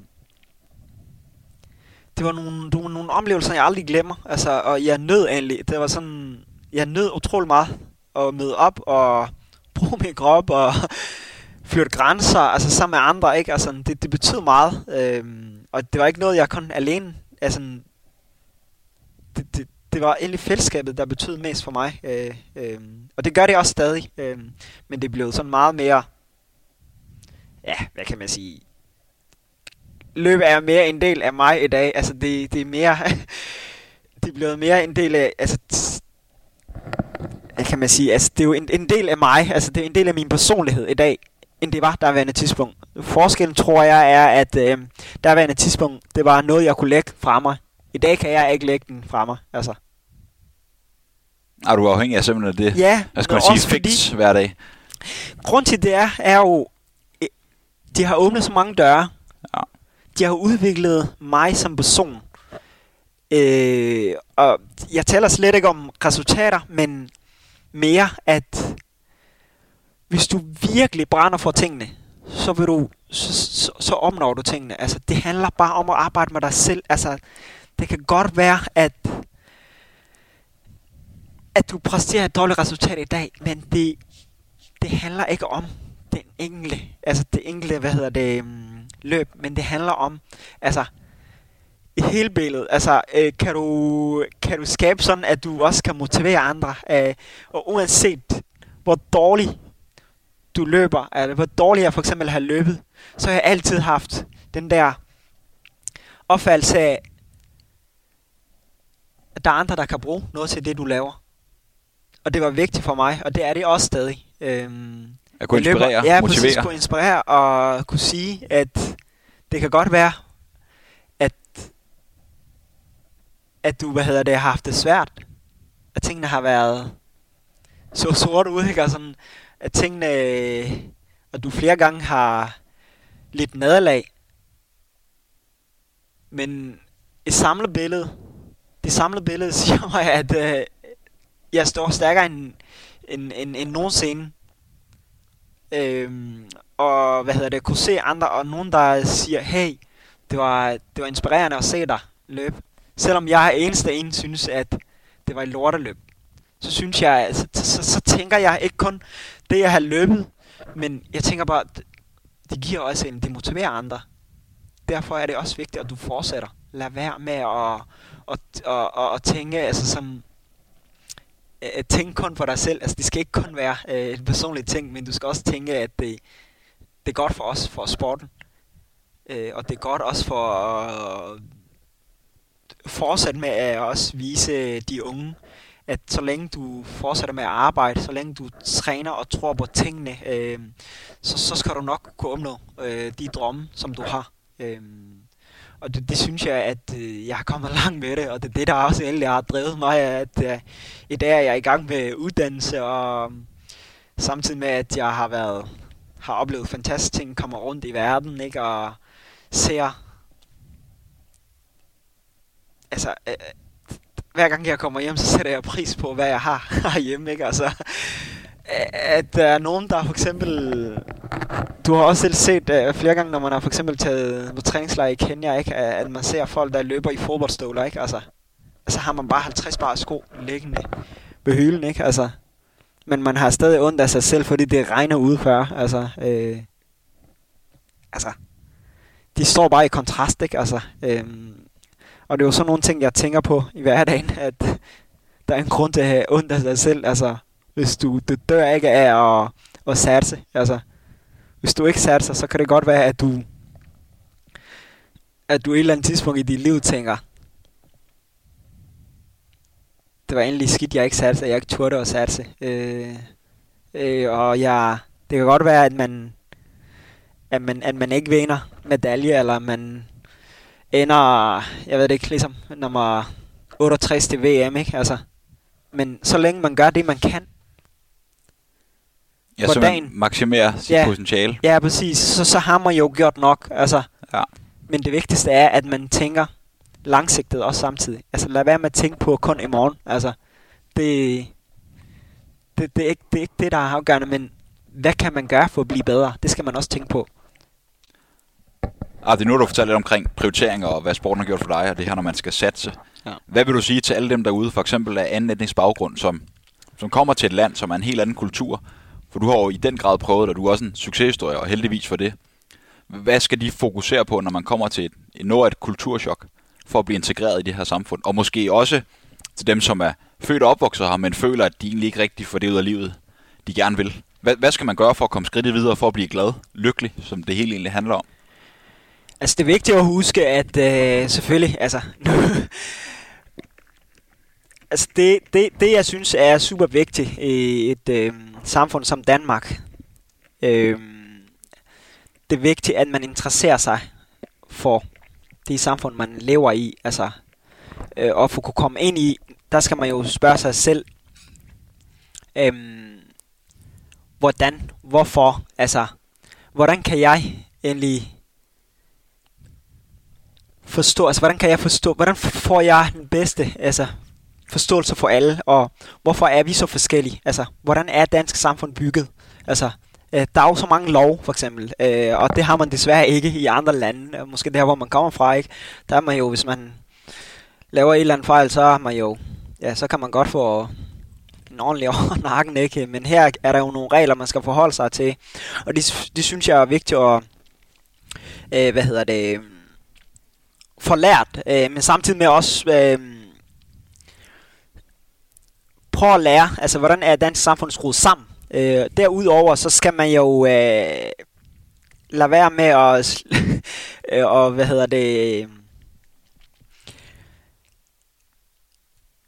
blive kurs, for eksempel. Man skal ikke lade sig blive slået ud af kurs på grund af, at man oplever nogle negative ting, at man oplever nogle modgang. Man skal bruge de modgang, man oplever, som motivation.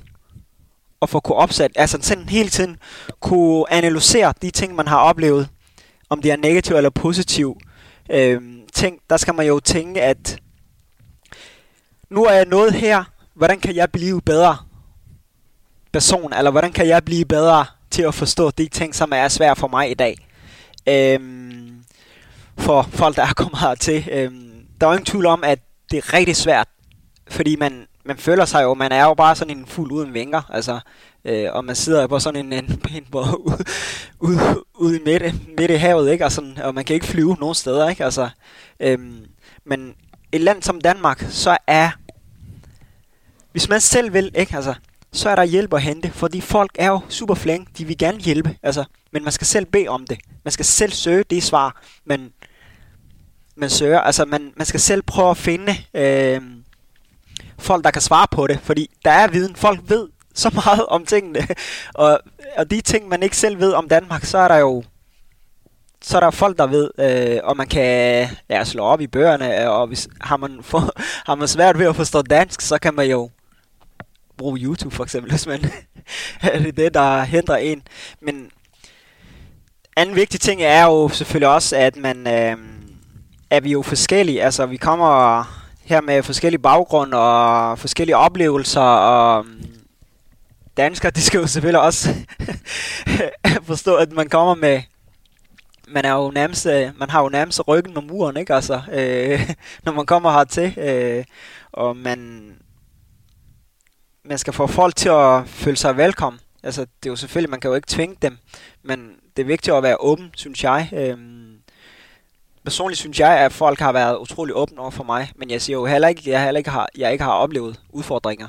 Det er der jo altid, uanset hvor du er. Men det er jo ikke dem, man skal bruge energien på. Det er vigtigt at bruge energi på de positive ting. Altså, jeg simpelthen fokuserer fremadrettet på det positive, og ikke lader sig gå på af det negative, som du i den grad er et eksempel på. Ja, det synes jeg. Altså, fordi det er egentlig det, der kan gøre, at tingene bliver nemmere for dig, og det bliver også nemmere for dig, eller nemmere for andre at arbejde sammen med dig. Og jo flere folk, der synes, at du er motiveret og målrettet person, jo mere hjælp får du, fordi du selv gør en indsats for det, ikke? Altså, og folk interesserer sig for os, den du er, men hvis du er meget lukket og altså, sparker alt, der kommer omkring dig, så bliver det jo svært for dig, ikke? Altså, så det er vigtigt at være åben og være interesseret og være også, altså man skal være motiveret. Motivation er altafgørende for alle mennesker, fordi uden motivation, så er vores drivkraft, altså, så er vi jo ligesom et punkteret dæk, ikke? Så kommer vi sgu ikke så langt, altså, så det er vigtigt, at man interesserer sig og er motiveret for at kunne opnå de mål, man har sat sig. Og med de gyldne ord, så synes jeg næsten, nu har vi været i gang i en god, stor times tid, at hvis vi to mødes igen, og så snakker lidt mere specifikt om træning, altså laver simpelthen det her, det er del 1, det er Abdis historie, hvem er Abdi, hvor kommer han fra, hvor skal han hen, og så del 2, det bliver, hvordan træner du, hvorfor tager du på træningslejr i Kenya, hvem er din træner, sådan i den dur, fokuserer du på kost og optimering. Så vil jeg til jer lytter ude og sige tusind tak, fordi vi bruger tid til at lytte med. Husk, det er en god mulighed for at få et større indblik i, hvem løberne er, hvad træning er, hvorledes man kan se på løb på forskellige vinkler. Så husk, vi kan findes på iTunes, SoundCloud og Spotify, og så vil jeg bare ønske jer alle sammen en rigtig god weekend, og ikke mindst rigtig god træning i det skønne vejr. Det er jo nu, I kan komme ud i de korte rør, altså shortsene, måske endda bare maven og solen skinner, det bestemmer jeg selv. Men nyd dig derude, og have det godt så længe. Hej hej.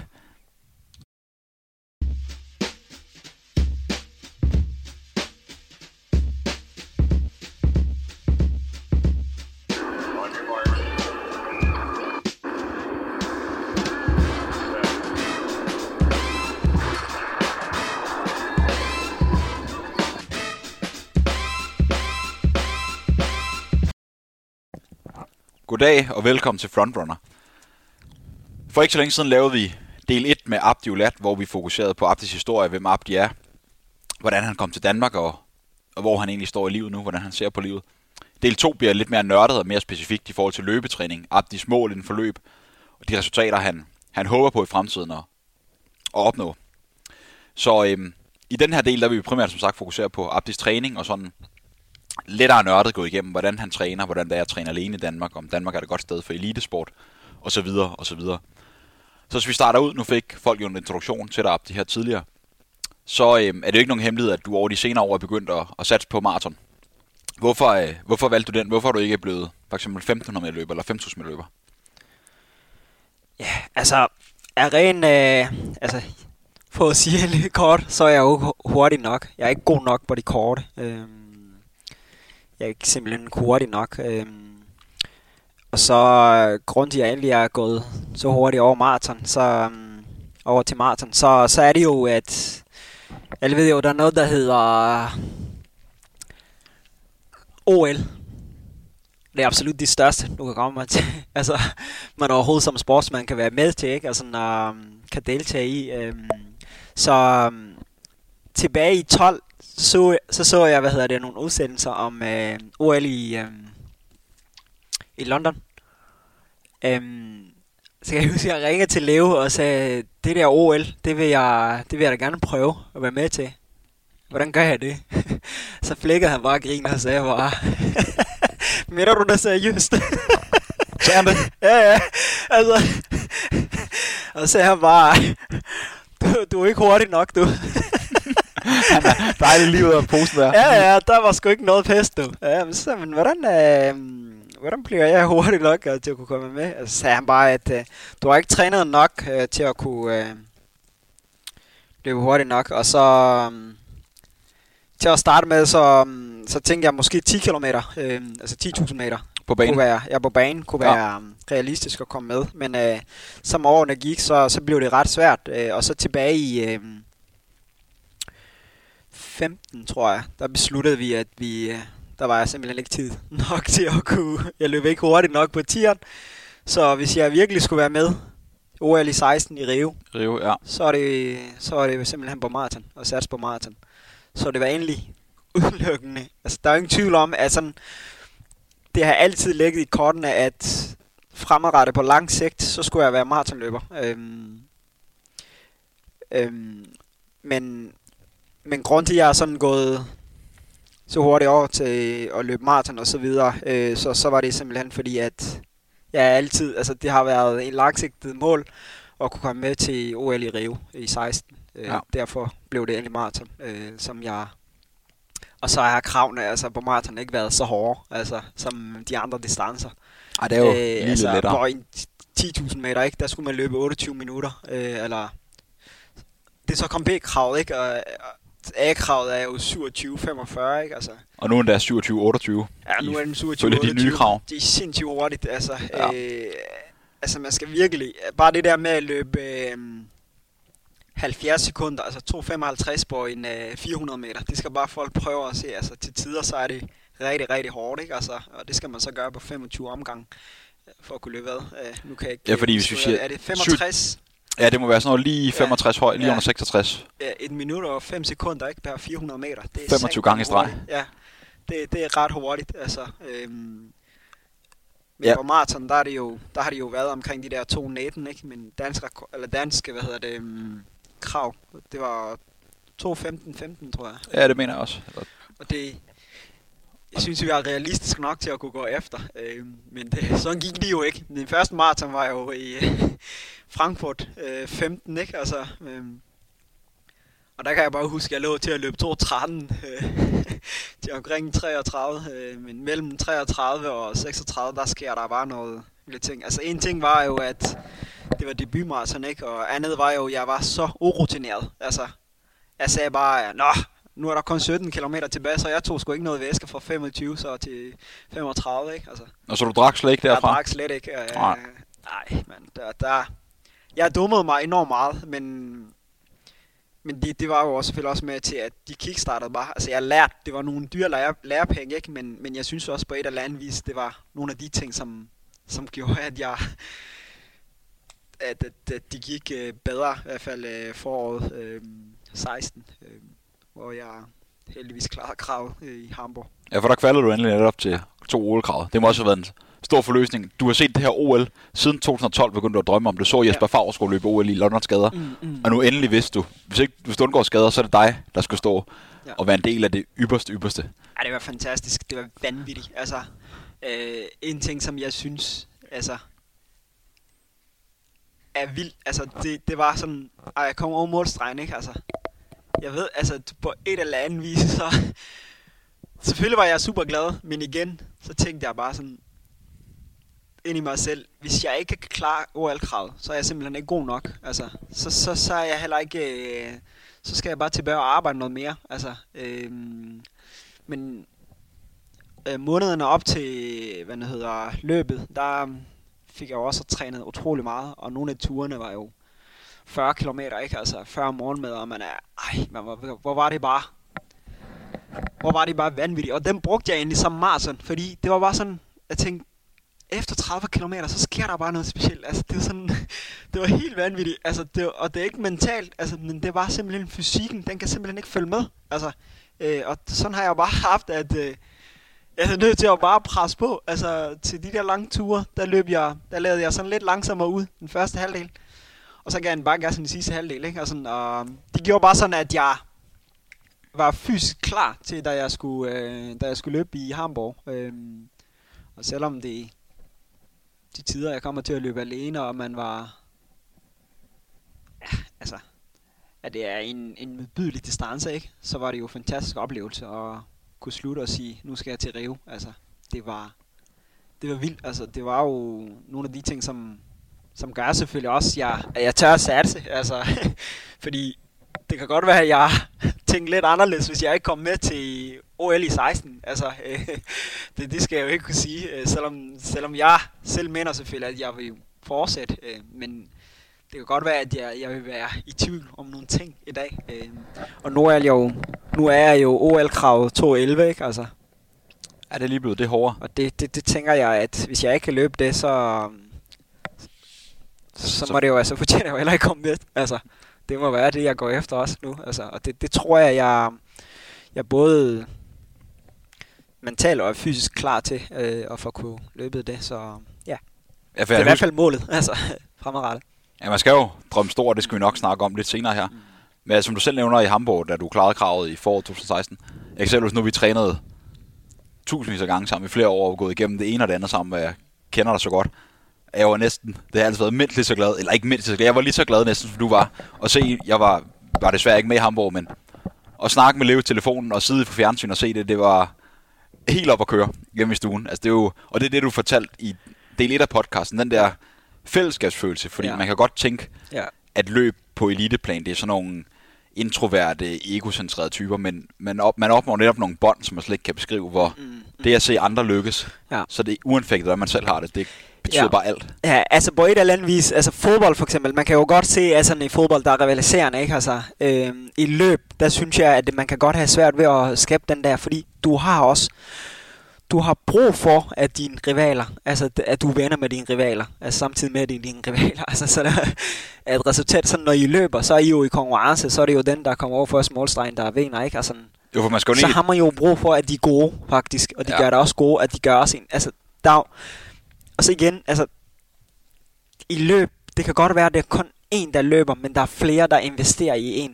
Og dem synes jeg ikke, at de forsvinder på et eller andet vis i baggrunden. Altså der, man hører dem ikke særlig meget at vide, altså hvordan man er blevet god. Altså for eksempel træner Leo, ikke, altså har været altid, altså han har jo nærmest fungeret som far for mig, ikke, altså til tider, ikke, altså når jeg har altid været velkommen hjem hos dem, og hvor de har lavet lektier med mig og hjulpet mig igennem skolesystemet, ikke? Og jeg har lavet meget af dem, da jeg for eksempel skulle op til indfødsretstesten, ikke, og sådan nogle ting.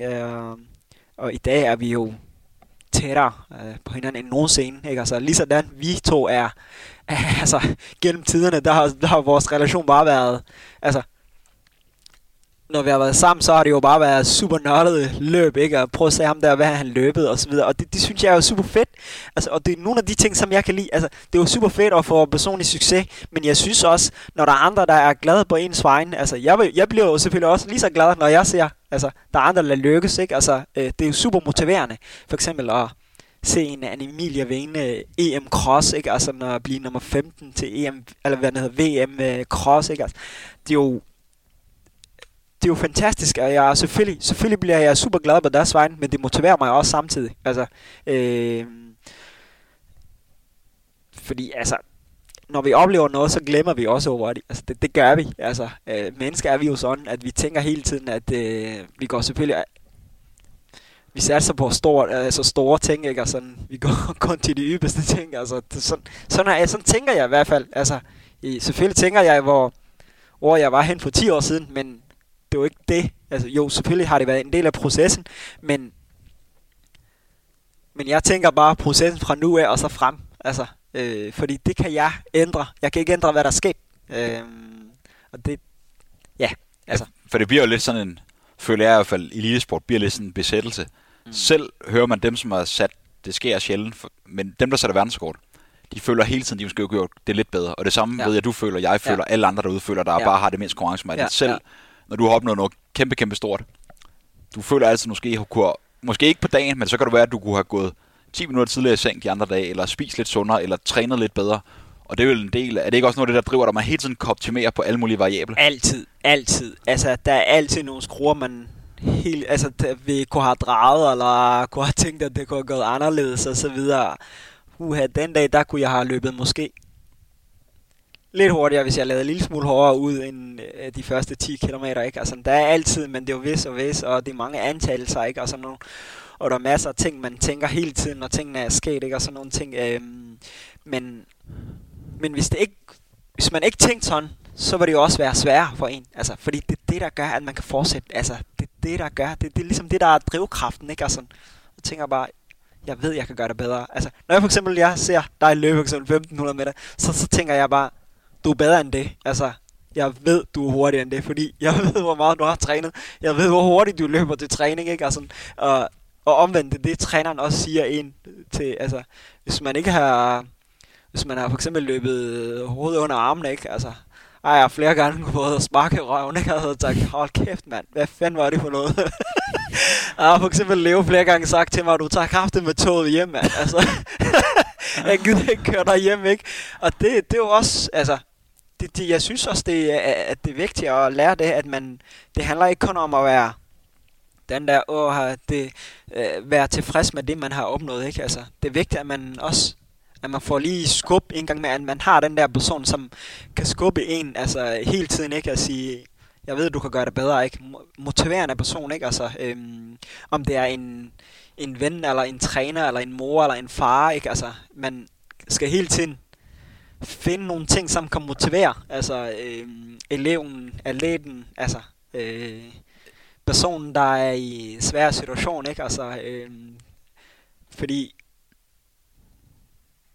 og det behøver ikke være kun rosende ord. Det kan også være bandeord. Altså, er det det, der kan sætte dig ind i, at du kommer igen med en hård maraton eller ultraløb og så videre, så er det jo det, du har behov for. Altså, jeg personligt, så må folk sige, hold kæft, du løb som en... Ja. Sæk kartofler. Ja, sæk kartofler. Altså, det vil jeg faktisk blive mere glad for end... altså, selvfølgelig vil jeg jo ikke sige til folk sådan, men altså... Ja, folk kommer over til mig og siger, hold kæft, du løb dårligt i dag. Det bliver jeg mere glad for, end de roser mig for, end for eksempel, hvis jeg har løbet eller har vundet et eller andet, ikke, i en langsom tid. Ikke? Ja, fordi noget jeg husker, som jeg også ved, du er enig i, men jeg kan huske dengang vi, i Korsør Atletik-dagen, i alle de fantastiske år dernede, at Leo, hvilket vi begge to godt kunne lide, han ville kun at gøre, hvad skal man sige, forstået korrekt, hvis man virkelig var seriøs. Og vi var faktisk ikke særlig mange i vores lille træningsgruppe. Til gengæld var han der altid, og han lærte os tidligt for en ung alder, at juniorresultater og 23-resultater, det er fuldstændig ligegyldigt. Det handler om at træne og have nogle gode oplevelser. Det er, når man er senior, det tæller det, når man er 7, 28, 29, 30, 31 år, det gælder. Og han lærte også, at, kan jeg huske, det kan du sikkert også fortælle om, han lærte os virkelig begge to, hvad er hård træning. Fordi jeg tror ikke, vi vidste, hvad hård løbetræning det var inden der. Og det var også noget, der bad præg senere hen, at vi ved, man kan altid træne lidt mere, lidt hårdere, restituere lidt mere, være mere fokuseret. Ja, det må man også sige. Altså, det er det, jeg synes, at Leo har været rigtig god til, det er det her med den rammer, altså, som man også har brug for som ung, ikke? Altså, man har brug for nogen sådan, som er large, men også siger, ved du hvad, du skal ikke løbe mere end det her. Ja. Men når vi træner intervaller, så skal du være frisk. Hvis du ikke er frisk nok, så har du simpelthen trænet for hårdt de andre dage. Så når jeg siger, at vi gør den her måde, så gør vi også den her måde. Og det synes jeg har hjulpet en del. Altså, det er jo bare sådan, at man holder sig ind for skiven, ikke? Altså, men også det der med at forstå, altså, det er jo også en proces, ikke? Altså, det er jo sådan en slags udvikling. Altså, en ting er, at man er træner og atlet, ikke? Altså, andet er, at man er... han bruger også utrolig meget af sin fritid på, at du bliver bedre, ikke? Altså, og den lærte jeg i hvert fald meget af, altså, at man skal simpelthen høre efter, altså, fordi man har meget at lære. Du har med en gavet herre med at gøre, ikke? Altså, at det der med at have respekt for det, han siger. Respekt for, at han også har det samme mål, som du har. Altså, selvom han ikke løber, så er det hans motiver. Altså, det motiverer ham også, at vi to for eksempel bliver bedre løbere, ikke? Altså, og også bedre mennesker. Altså, jeg ved ikke, om du husker det, men på et tidspunkt, så var vi i Sverige og løb en 3000 meter. Så kan jeg huske, Leo sagde, at I skal ikke gå med de forreste, fordi de løber under 8. Jeg tror det, vi gjorde. Vi løb med de forreste. Og i stedet for at løbe en PR hjem, så løb vi langsomt begge to, ikke? Altså, jeg husker, jeg fik ind over nakken, ikke? Altså, og det, man har også brug for sådan en, altså, at I er ikke i form til det der, men nogle gange så taber man fuldstændig hovedet, ikke? Altså, ja, så lærer man af det.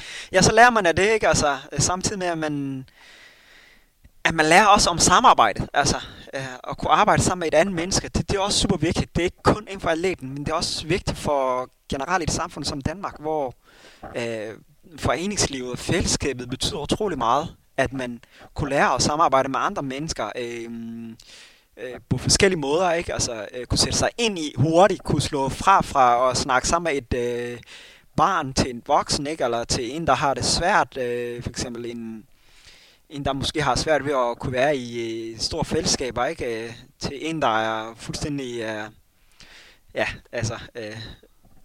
flagrende, ikke? Og sådan, så det, man lærer utrolig meget, synes jeg, og det der med at kunne spejle sig hinanden, det er i hvert fald meget, jeg har lært meget af sådan, at i hvert fald kunne spejle sig i dig, ikke? Og sådan at kunne spejle sig i andre, og for eksempel, jeg husker en Favsgaard, ikke? Altid nede på jorden, ikke? Altså, fantastisk person. Enormt altså, sympatisk og rar. Ja, enormt sympatisk. Og siger, ved du hvad, det kan godt være, at det ikke gik godt i dag. Men prøv at tænke på, hvad du kan præstere om 5 år. Altså, jeg er altid sådan gyldne over, altid er sådan, at tænke mig, kæft, hvor er et rart menneske at være sammen med, eller at snakke sammen med, ikke? Og sådan, og man går lige altid, at man kunne snakke om alt mellem himmel og jord, ikke? Altså, og det er jo super vigtigt. Sådan nogle ting, det er jo en super oplevelse, samtidig med, at man skal ud og præstere. Altså, man er til VM eller EM og OL og sådan noget, ikke? Altså, så er det også vigtigt, at man har, at man kan slappe af i også de forskellige arenaer, ikke? Altså, så, ja. For jeg husker tilbage, apropos at lære og sætte rammer. Vi var på en træningslejr, jeg tror det har været et af mit første år, og dermed også et af dine første år. Vi har været i Montenegro flere gange på træningslejr. Og Leo var ikke med på den her træningslejr. Han har været med på andre træningslejre, men du og jeg, vi var der, vi var de eneste, hvad skal man sige, mellem langdistanceløbere. For vores klub, så havde vi en masse af de andre drenge med, der var mange kæmper og sprinter og så videre, så vi var lidt alene, så at sige, med træning. Og Leo har nok ikke tænkt, at vi ville gå sådan noget mok, som vi gjorde, fordi vi har fået lidt frihænder. Vi var i Montenegro i 7 dage, og jeg kan huske, vi tog både på værelse sammen med en tidligere løber, Mike Olsen. Og vi tre boede der og hyggede os, men det der var ved det, det var nogle af vores første løbeår, og vi trænede, jeg kan huske, klokken 6.30 om morgenen var der første løbetur. Så spiste vi morgenmad, lagde os i sengen, sov til middag, anden pas klokken 11, og så igen klokken 17. På de 7 dage, vi var helt relativt nye løbere, der kan jeg huske, der havde vi klokket 252 km på ugen. Inklusiv mere end 50 km af pigskointervaller på banen. Og jeg kan huske, når vi skrev mails til Leo, der var det ikke, hold kæft, hvor er det godt, dreng. Der fortalte vi, prøv at dreng, det der, det er dybt forkert, det bliver ikke bedre i det der. Og det lærte os virkelig jo, fordi da vi kom hjem, jeg fik kyssesyre, du var pissetræt og halsskadet, og der lærte vi virkelig på den hårde måde. Fordi vi troede bare, jo mere, jo vildere, jo hårdere, jo bedre. Ja, altså det var, vi så jo bare tingene sort på hvidt, ikke? Altså, og det synes jeg var sådan, altså selvfølgelig lærte vi meget, men det var også simpelthen dumt, altså.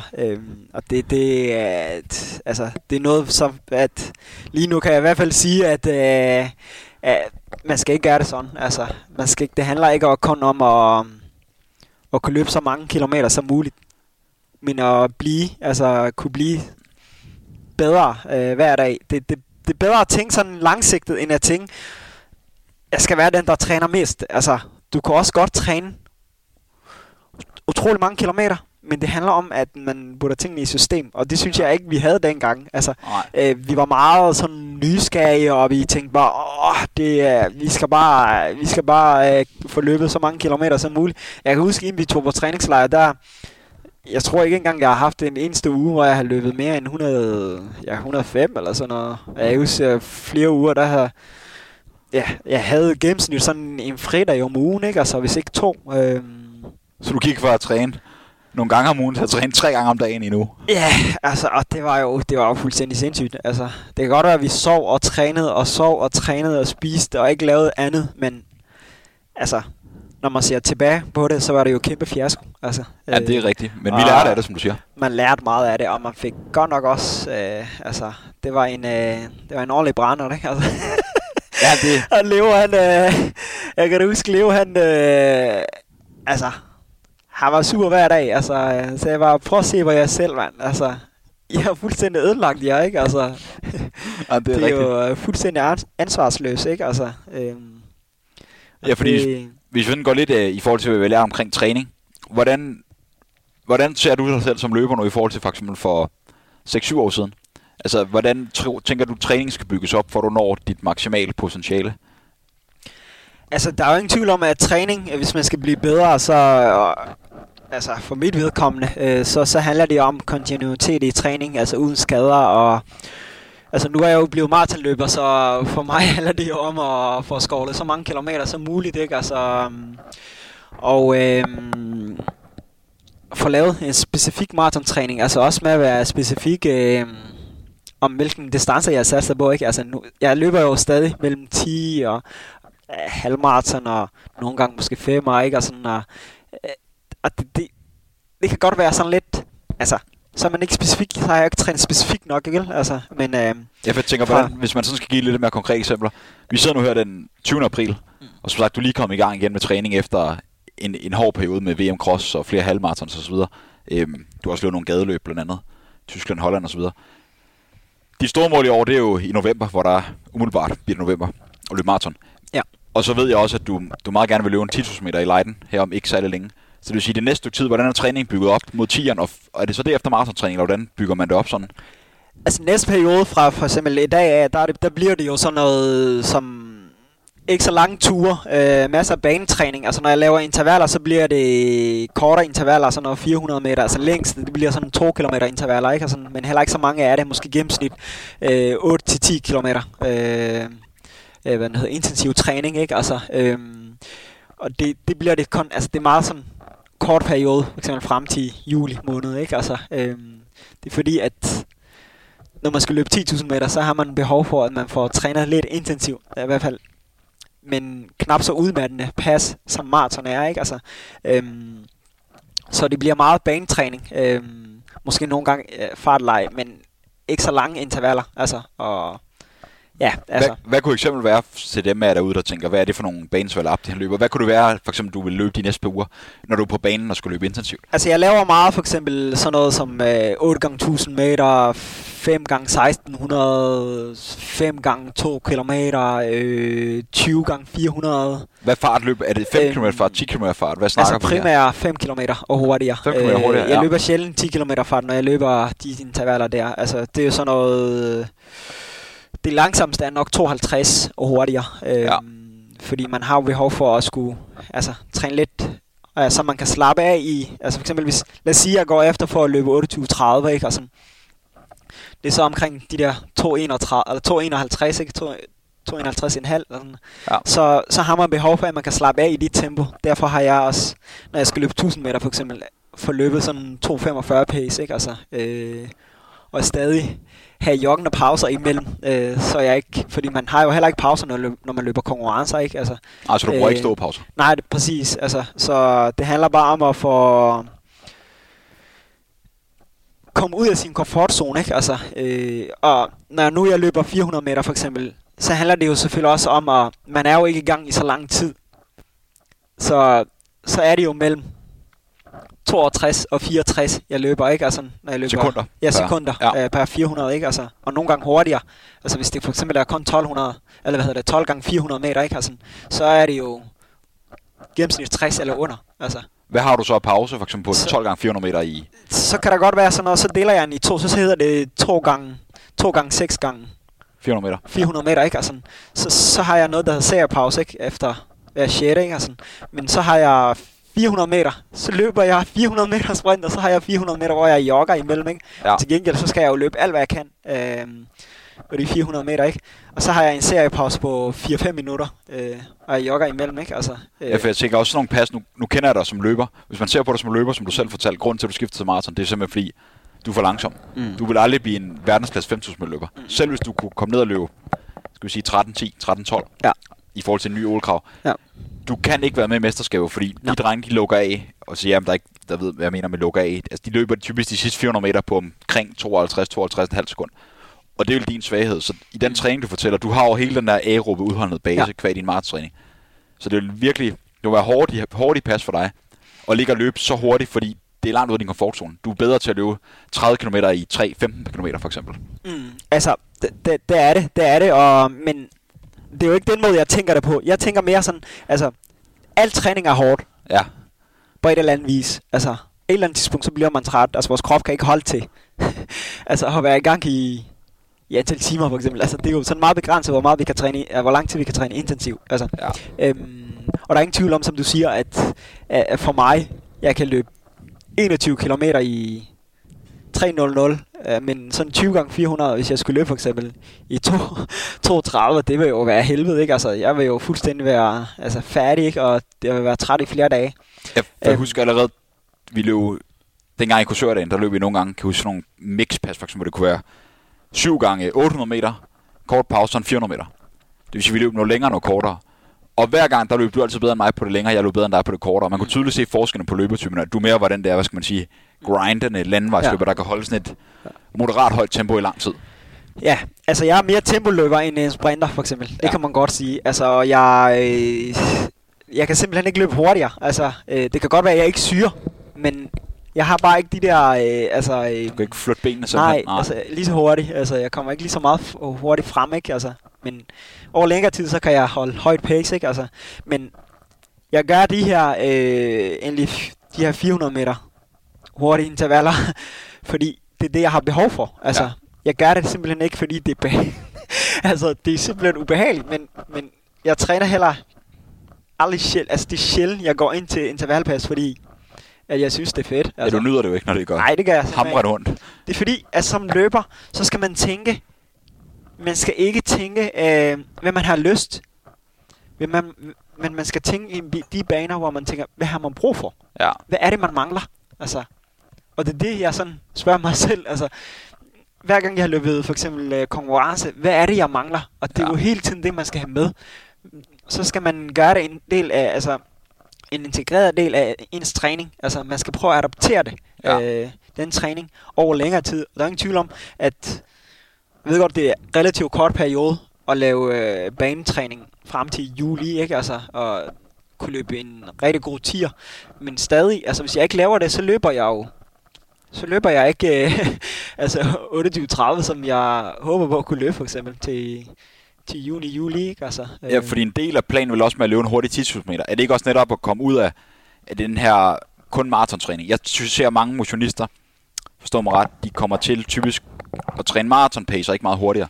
Er det ikke for, når du skal ligge og løbe maraton i for eksempel, hvad ved jeg, 3.10 per kilometer, at så føles det pludselig rigtig, rigtig let. Hvorimod du ikke har været nede og løbe 2.45 per kilometer, så kan 3.10 faktisk være hurtigt. Er det ikke også for, at planen er, som du siger, langsigtet, at blive en endnu bedre maratonløber? Sådan at lige pludselig så føles det heller ikke særlig hårdt at løbe 3.00 per kilometer. Ja, det er nemlig det. Altså, det er nemlig det. Jo mere, altså, hvis man skal blive rigtig god maratonløber, så handler det også om at kunne flytte den der. Altså, at man kan...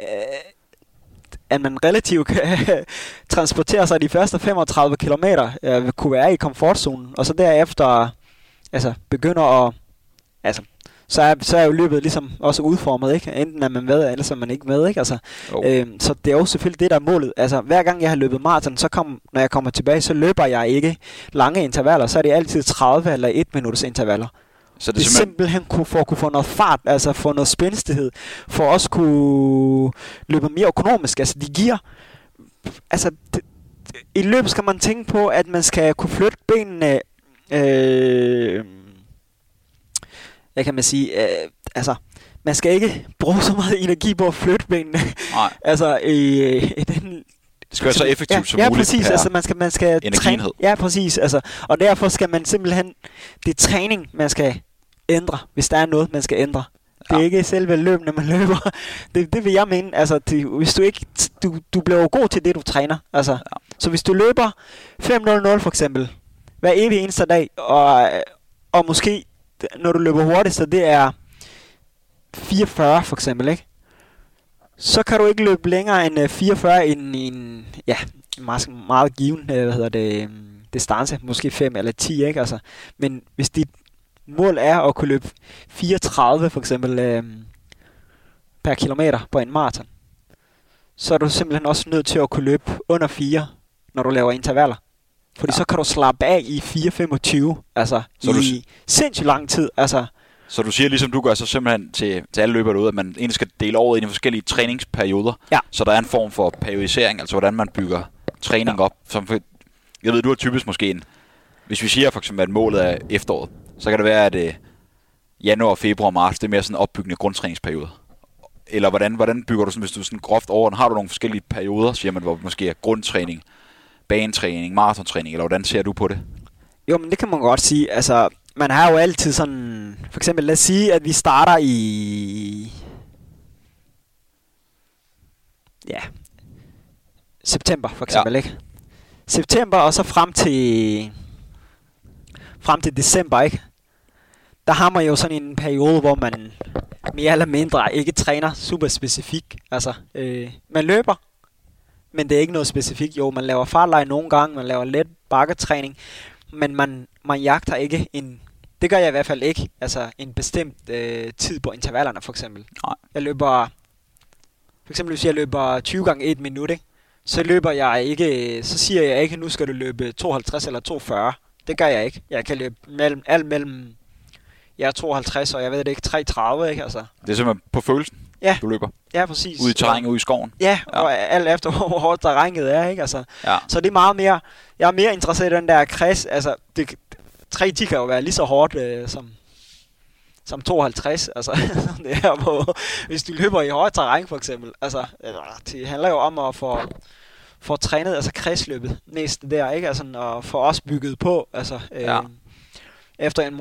muligvis en lang bane eller banesæson, ikke? Altså, som primært har været det, man normalt plejer at sige, at man mellem august og september, så holder man selv lige pause, ikke? Altså, og så starter man der i slutningen af september, ikke? Men så fra januar til nu, ikke? Altså, så tænker sådan man bare... midt slut april. Ja, altså der har man jo...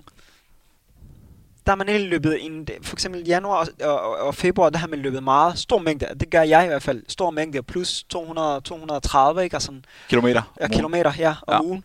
Og så er der altid sådan en 10 eller en halvmarathon i marts, hvor man så i slutningen af februar prøver at lave nogle intervaller på banen, eller stadig nogle, altså noget fartleje, landevejstræning, ikke? Og sådan, men stadig, hvor man er i... en mængde træning, men prøv at løbe nogle intervaller, som man nogenlunde kan få løbet en fornuftig tid på de her konkurrencer, som man nu har planlagt, ikke? Altså, og så i mellemtiden, så har man jo masser crossløb for eksempel, og jeg for eksempel har deltaget, men ikke har haft nogle specifikke mål andet, end at bare se, hvor man ender, ikke? Altså, og det er jo nogle ting, som det er jo en del af ligesom af træning, selvom man tænker, er det ikke hårdt at løbe konkurrencer? Jo, men cross handler det jo også lige så meget om, hvor meget styrke har man. Altså både kredsløb, men også man får trænet jo sådan styrke, ikke? Altså i musklerne, ikke? Altså jeg er jo ikke en, der går i for eksempel fitness og får løftet masser af tunge styrker. Altså jern, vel? Altså det gør jeg ikke. Altså det er jo ikke... Det er heller ikke de baner, jeg skal forbedre mig. Så jeg løber masser, altså crossløb for at lave noget... Ja, altså finde både kredsløbsstyrke, men også muskelstyrke, ikke? Altså, og så synes jeg personligt, det er mega fedt at deltage i cross. Ja, for det er ikke fedt, det synes jeg personligt selv. Det ved cross, der netop er så unikt, det er, at distancen, pacet, hastigheden, det er fuldstændig irrelevant. Det er mand til mand. Ja. Om vi løber 3:00, 2:50 eller 3:30. Ja. Det handler om, hvem kommer først til målstregen. Hvorimod på banen og landvejen er der typisk lidt det her tidsaspekt. Løber man 72 på omgang eller 68 eller så videre.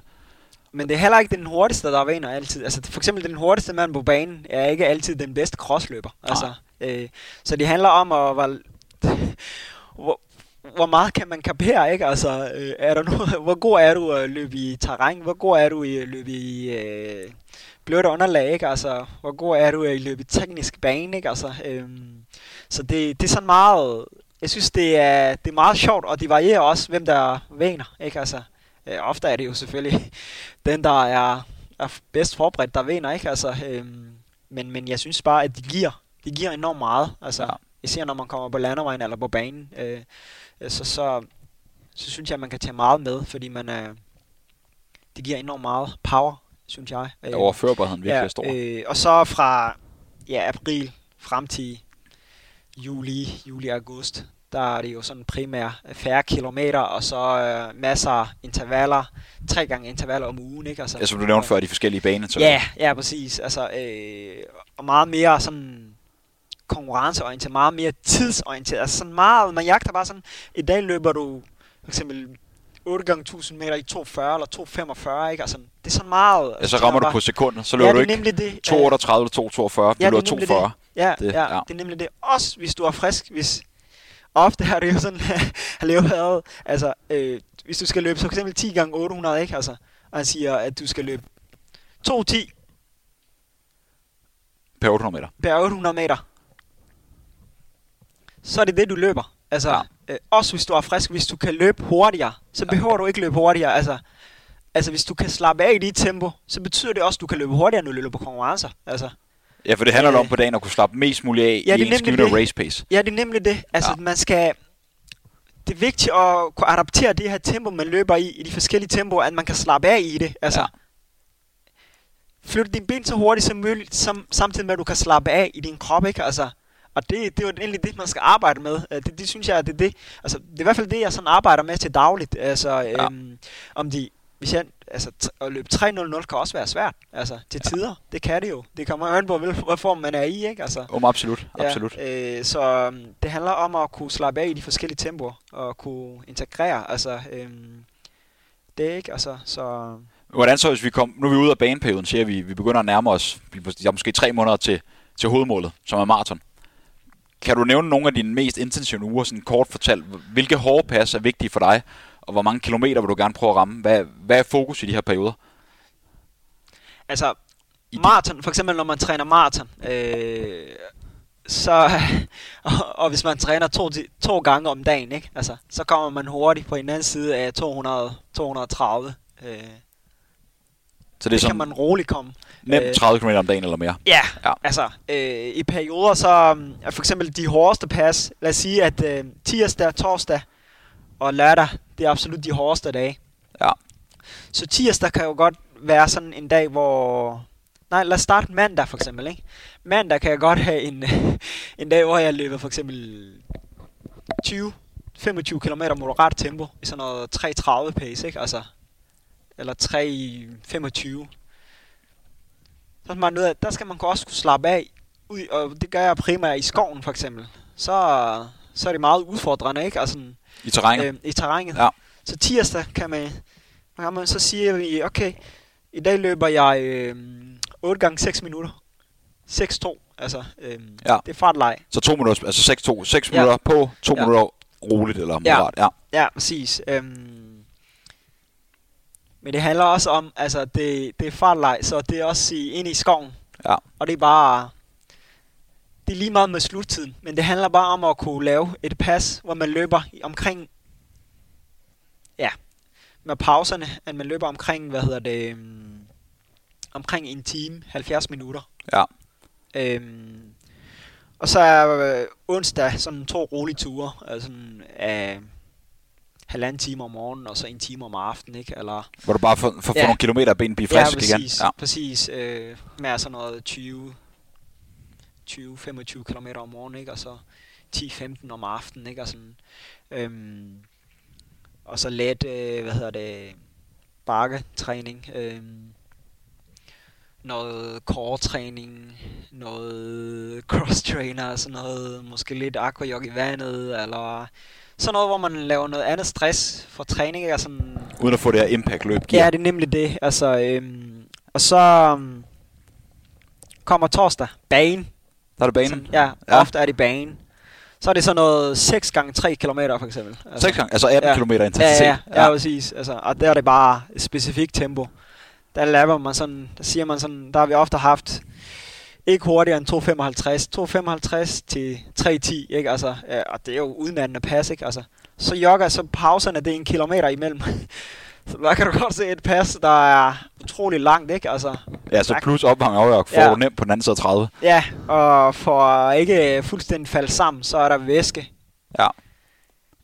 Så får jeg noget væske i jogpauserne, ikke? Altså, noget blanding af et eller andet. Det jeg for eksempel skal drikke, når jeg skal løbe maraton. Ja. Så det er også vigtigt at vende kroppen til at drikke. Og der kan jeg godt sige, at om fredagen, der er man jo fuldstændig ved at falde sammen, ikke? Altså, man er enormt træt, så om fredagen, der er det sådan 2 gange 1 time.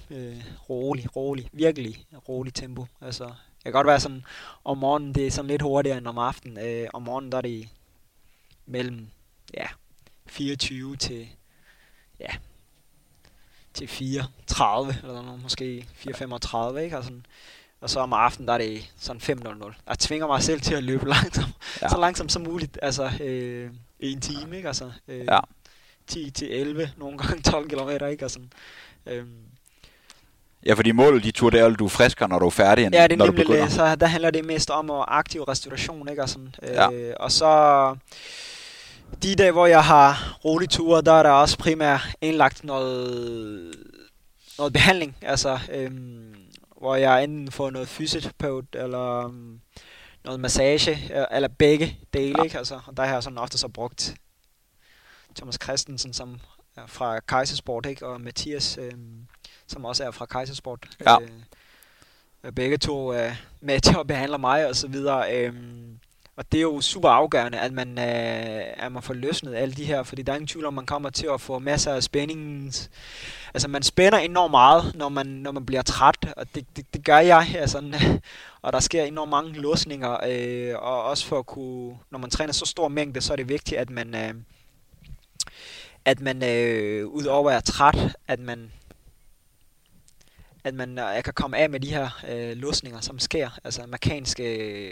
Så du ikke udvikler sig seriøse skader eller altså, problematikker på anden vis. Præcis, Hvordan så det var fredag for eksempel restitutionsdag? Hvordan weekenden så? Lørdag, søndag? Ja, altså lørdag er altid sådan en lang dag, hvor vi løber mellem 30 og 40 kilometer. Altså, jeg vil sige, at hvis det er 40 kilometer, så de første 8 kilometer roligt, ikke? Altså, så bliver der lagt sådan 4x5 kilometer, eller 2x10, eller en 21 kilometer tempo, ikke? Altså, så hvis de er 4x5 kilometer, så er det sådan noget, hvor jeg løber mellem 3.05 til 3.10, altså ikke langsommere end det. Altså, så sådan lige omkring maratonfart. Ja, maratonfart. Men det er jo enormt lang tid, man er i gang. Altså, det skal passe sådan med, at jeg enten har sådan mellem 1 kilometer til 1,5 kilometer jogpause imellem. Alt efter hvor frisk jeg er. Og mellem dag igen, så er det væske. For trænet væske, ikke? Altså væskeindtag, altså i høj fart. Altså for sådan lige væske hver 3. kilometer, ikke? Og sådan, og der har jeg så ofte haft Lev med på cykel, ellers har man løbet i, for eksempel hvis jeg har været i Kenya, så har der været en bil, altså en følgebil, ikke? Hvor man har haft, man kunne få væske, ikke? Altså, og det gør det i hvert fald noget nemmere at løbe i grupper, ikke? Og sådan, men når jeg er alene, så kan det godt være ret hårdt at skulle løbe. For eksempel nogle gange, så har der været sådan 2x10 kilometer, efter 8 kilometer opvarmning. Det er enormt lang opvarmning, ikke? Altså, det jeg synes er sådan, altså hvis man skal sammenligne banetræning og for eksempel maratontræning, det er, at en banetræning, det kan tage 1,5 time til 1 time, så er du færdig med det hele. Altså, når du laver maratontræning, så kan det jo så kan et pas tage 2 til 3 timer. Ja, altså, hvor du bare er i gang hele tiden. Ja, hvor du bare er i gang. Altså, og det er jo, det er fordi, grund til, at man skal være i gang i så lang tid, det er, at maraton, der holder du jo heller ikke pause, vel? Nej. Så det handler om at lære kroppen at kunne takle den her fysiske pres, hvor man er i gang i så lang tid, ikke? Og det kan man virkelig mærke, efter man er stoppet, at man har været i gang i så lang tid, og det kan man også mærke 2-3 dage efter. Derfor er det vigtigt, at man også får fyldt depoterne. Altså, det er Jeg kan godt sige dig, at det, der ryger lige sådan en 3 måneder. Hver uge, der ryger der i hvert fald 5-10 kilo, havregryn, ikke? Om det er havregrød, altså, når jeg bliver utroligt træt af havregryn, så bliver det havregrød med mig. Simpelthen for at få noget energi inde på os. Ja, altså nogle gange er man jo så træt, at de skal være havregrød, ikke? Fordi at man ikke har kræfter nok til at kunne tykke havregryn, ikke? Altså. Ja, fordi jeg må drille mig lidt en lille sjov anekdote. Jeg kan huske, da vi to startede, jeg kan huske allerede tidligt, jeg har altid været enormt nørdet om sådan noget kost og sådan noget, men jeg kan huske, jeg undrede mig altid i starten over, da jeg lærte dig at kende efter træning. Så jeg kan huske i starten, der spurgte nogle gange, Mads, skal vi ikke gå hen og tage en shawarma eller en kebab på den lokale? Jeg tænkte, hvad fanden, vi lige træner, vi skal da ikke gå hen og ødelægge det hele dressing og noget halvklamt kød. Og der, der har du virkelig fået ændret dit syn i en vis grad. Altså, jeg har ikke set dig i mange år spise en kebab efter træning. Nej, altså, det er i hvert fald, man kan tale det i hvert fald med en hånd, hvor mange gange jeg har været ude at hænge ved den lokale grill, ikke? Altså, det er sgu ikke så sikkert. Altså, en god historie for eksempel, jeg kan huske, det er, at tilbage i 10, tror jeg, der kan jeg huske, vi kører fra Korsør og var vej til noget, der hed Olympic Games. Og så fik jeg ikke morgen der, så da vi kommer frem der, sådan, så tænker jeg bare, jeg er rigtig sulten. Og der er sådan lige 3 timer til løbet starter, ikke? Så kan jeg huske, at jeg løb fra stationen, eller fra stadion til et eller andet, sådan en, beta-grill der, sådan, og så købte jeg lige en kikkert der, en dorumrulle. Det var morgenmad. Ja, og så spiser jeg lige den virkede fantastisk. Altså, jeg satte sgu PR med... Du løb godt på den der. Ja, jeg satte PR med 8 sekunder nu. Altså, sådan. Det var da helt vildt. Altså. Men altså... Starten af karrieren, der var løb jo bare en ting, jeg havde. Det var sådan en fritidsaktivitet, ikke? Og i dag er jo løb jo en del af mig. En del af min identitet, ikke? Altså...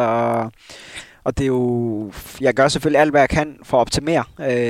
Om det er kost, eller om det er sove, om det er, altså nogle gange har jeg været så træt, at jeg har sagt, ved du hvad, jeg bliver ikke dummere ved at, at blive hjemme fra skole.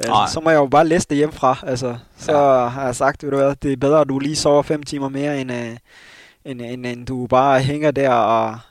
ikke har lært en skid, men har bare været træt, og når du kommer hjem, så er du pisse smadret, ikke? Altså, så jeg har selvfølgelig gjort alt, hvad jeg kan for at optimere, og givet frakald fra alt muligt andet, ikke? Altså, Ja, for det minder mig også om, jeg ved, vi begge to har ham som nok en af de største løbere nogensinde, Haile Gebrselassie, den legendariske etiopier. Fantastisk menneske, en fantastisk løber. Men jeg kan huske, en af de ting, han har sagt igennem tiden, det er, at det er ikke de 2 timer, man løber om dagen, man bliver god.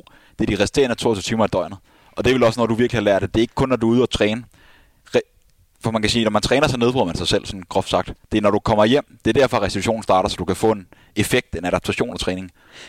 Bestemt. Altså, det synes jeg er noget om, fordi de bedste løb, jeg har haft, der har det været faktisk de perioder, hvor jeg har haft ro om hovedet, ikke? Altså, så lidt som muligt om ørerne, ikke? Altså, om det er telefonen, der ringer, eller om der er folk, der løber omkring en, ikke? Altså, vi bor i et samfund, hvor alting er talt op, ikke? Altså, vi skal være et sted, altså hver minut, ikke? Altså, i hvert fald i hverdagen, ikke? Altså, hver time, ikke? Altså, vi skal møde i skole, for eksempel klokken 8, ikke? Så er vi fri måske 16, ikke? Og man skal, børnefamilien, de skal hente deres børn, ikke? Og sådan noget. Tingene er bare talt op, ikke? Og sådan, og hvis man samtidig skal have, altså, en arbejdskarriere, og samtidig med at være professionel atlet, ikke? Altså, det er jo 2 fuldtidsjob, og de stresser enormt meget, så hvis man kan slappe af, altså, alle mennesker kan træne 2 timer om dagen. Men det er ikke alle, der kan slappe af eller sove 5-6 timer i døgnet. Altså. Og de restitutionstimer, du har, det er dem, der gør, at du kan blive mere frisk og kan udføre et kvalitetsbas i morgen. Altså. Og det synes jeg, det er i hvert fald noget, jeg er sådan blevet meget mere klar over, at det handler om at optimere restitutionen end kun om træningen. Selvfølgelig skal man træne, selvfølgelig skal man have alle de hurtige pas, man skal have, men hvis du ikke kan slappe af, så får du ikke udnyttet. Nå, altså, den træning, som du har lavet, så bliver det bare sådan noget, altså, og det er jo sådan en ordentlig motivationsdræber, ikke? Altså, fordi du ikke får de resultater, som du er i form til. Ja, fordi til alle dem derude også får at vide. Jeg ved jo selv med vi kender begge til uddannelse og så videre, men jeg ved jo selv, nogle af de hårdeste træningsperioder, du har haft, nu heldigvis snart tager du overlov, så du kan fokusere fuldt ud på Tokyo, OL i 20. Men du har virkelig haft nogle perioder, hvor du har stået op klokken og trænet. Det har vi begge to klokken 5, halv 6 om morgenen. Skulle i skole hele dagen, så kommer man hjem, måske kan påbegynde træning klokken 8 om aftenen. Ligger i sengen igen klokken 10. Det kan tænke jeg, det kan ikke være særlig optimalt for. Det må også frustrere mentalt, at når det betyder alt. Ja, altså det kan det. Altså det kan det, og det er jo fuldstændig sindssygt også, når jeg tænker tilbage. Altså bare sidste år, ikke? Altså der har jeg nogle gange, som du siger, stået op klokken 4:30 om morgenen og trænet en time der, inden jeg skulle med bussen der halv syv. Og så kommer man hjem klokken 5, 5:15, ikke? Altså man er jo fuldstændig smadret, og så tænker man lige, jeg tager lige en time på øjet. Og så sover man lige 3 timer, ikke? Og er fuldstændig smadret stadig, og ikke er klar, men man skal lave træningspas. Og så sidder man der og siger, skal jeg ud, skal jeg ikke ud, ikke? Altså, og når man kommer ud, så er måske klokken 11, ikke? Altså nogle gange har jeg bare rendet rundt derude i mørket, og jamen, det er jo fint, at folk ikke kan se, at man træner også. Så lykkes med Colgate-smilet. Ja, så må man bare bruge den som pandelampe, ikke? Altså, så kan jeg i hvert fald se, at folk, der er en, der render, der er i levende væsen, der løber rundt i skoven, ikke? Altså nogle gange så er skovfuglen stoppet mig og siger, hey, du må ikke løbe herude, når solen går ned. Shit, mand. Jamen, vinteren er jo så kort, ikke? Altså, og solen går ned klokken 3. Altså, det er så svært. Det er problematisk, at man ikke kan være et sted, hvor der ikke er så meget trafik, ikke? Altså, men så hvis man skal sige noget positivt, så er det jo, så træner man i hvert fald hemmeligt, mens altså, ens konkurrenter sover, ikke? Altså, det er jo, men altså, jeg vil sige bare, at hvis man virkelig vil bruge i hvert fald kræfter på at optimere det her med at få restitueret, og med samtidig med at få passet det ene eller det andet, så handler det om at prioritere. Altså, hvor er det, man vil satse på? Og det er jo, altså, igen, altså, så er vi jo tilbage der, hvor skole, ikke? Altså, man skal lave opgaver, ikke? Og så kommer der karakterer, man skal op til eksamen, ikke? Altså, så har jeg også sagt, jeg føler mig ikke dum ved, at for eksempel, jeg har fået 4. Jeg ved, jeg kommer til at arbejde med mennesker, så nu er jeg i gang med at uddanne mig som ergoterapeut, ikke? Altså, ja. Og fordi løbsporten har jo også givet mig nogle redskaber, som jeg kan bruge på uddannelsen. Som, altså, det med at arbejde med andre mennesker, det handler jo også ofte om at kunne sætte sig ind i, hvad er det, de har behov for? Hvad er det, de siger? Hvad er det, der er vigtigt for dem? Ikke? Altså, jo. Og det er jo, de går begge veje. Altså, når folk fortæller mig, for eksempel når jeg var i praktik, når folk fortæller mig noget, så forstår jeg det hurtigere, end for eksempel, hvis jeg ikke selv har prøvet at jagte nogle ting. Altså, ja, for du har prøvet på egen krop, og ja, det er sind, hvad det vil sige, og kæmpe for noget. Ja, og men det der med, at betydning i ting, altså, ja. Hvorfor er det så vigtigt, at jeg omnår det her? Altså, hvorfor er det så vigtig aktivitet i mit liv, i hverdagen, ikke? Altså, så det er jo, ja, altså. Ja, hvis vi sådan tænker alle de ting, det er jo mange faktorer, vi alle sammen, som man satser på sport hjemme, netop fordi vi er lidt afhængige af at kunne betale husleje, kunne få mad på bordet, helt basalt. Og hvis man kan tillade sig at sige det, så er vi jo rent udsagt ikke, der er nogle få stjerneskud i dansk, nu snakker jeg ren atletik, ren løbesport, men niveauet herhjemme er bare ikke særlig højt. Hvis vi ser selv i Europa, men på verdensplan, så er vi faktisk meget, meget mildt sagt, så er vi ikke særlig gode. Hvad tror du grunden? Altså, det træner folk forkert herhjemme, eller er der nogle andre forhold, der går så gældende? Hvad tænker du sådan overordnet set? Man kunne forbedre for at tænke, at nu skal vi have, vi skal ikke bare have folk med til OL, vi skal have folk, der går efter at komme på podiet, og realistisk komme på podiet. Ligesom Kenya, Etiopien, USA osv., de har gang på gang topperformer. Altså, hvis man skal se det på sådan objektivt, ikke? Altså, så bliver det jo sådan noget som for eksempel at kultur, altså generelt sportskultur herhjemme, det synes jeg, at det handler kun om at have det sjovt. Altså, elitesport, der er ikke noget kun. Altså, jo, man kan godt have det sjovt, men det handler også om at være seriøs, altså, og ikke have så mange ting at tage sig til. Vi har alle de ting, vi skal bruge herhjemme. Altså, ja. Vi løber ikke for at få med på bordet. Nej. Hvorfor skal man pine sig? Altså, og det tror jeg er en af de ting, der gør. Altså, og for eksempel, du ser, at frafaldet fra atletikken er enormt stor mellem 16 til 18 års alder. Ja. Og det synes jeg er jo det kæmpe problem for sporten. Fordi folk siger jo, at ja, man skal leve et liv. Men Anne tænker er jo, at fordi at hormonerne de flyver bare i kroppen, og man udvikler sig, altså kroppen har bare brug for, at man restituerer længere tid, så bliver resultaterne også dårligere. Så træner man, jo man træner selvfølgelig stadig nok, men vores krop kan ikke rigtig følge med. Altså, og så synes jeg, at på et eller andet vis, så sker der noget, hvor folk ikke ved, hvad fanden de skal gøre efter. Altså, hvad de skal gøre ved at kunne fortsætte. Ja. Og når de kan se, at deres udvikling går i stå, og der ikke er nogen til at tage sig hånd om. Altså, fordi sporten generelt i Danmark er jo drevet af, frivillige. Frivillige kræfter. Ja, frivillige kræfter, ikke?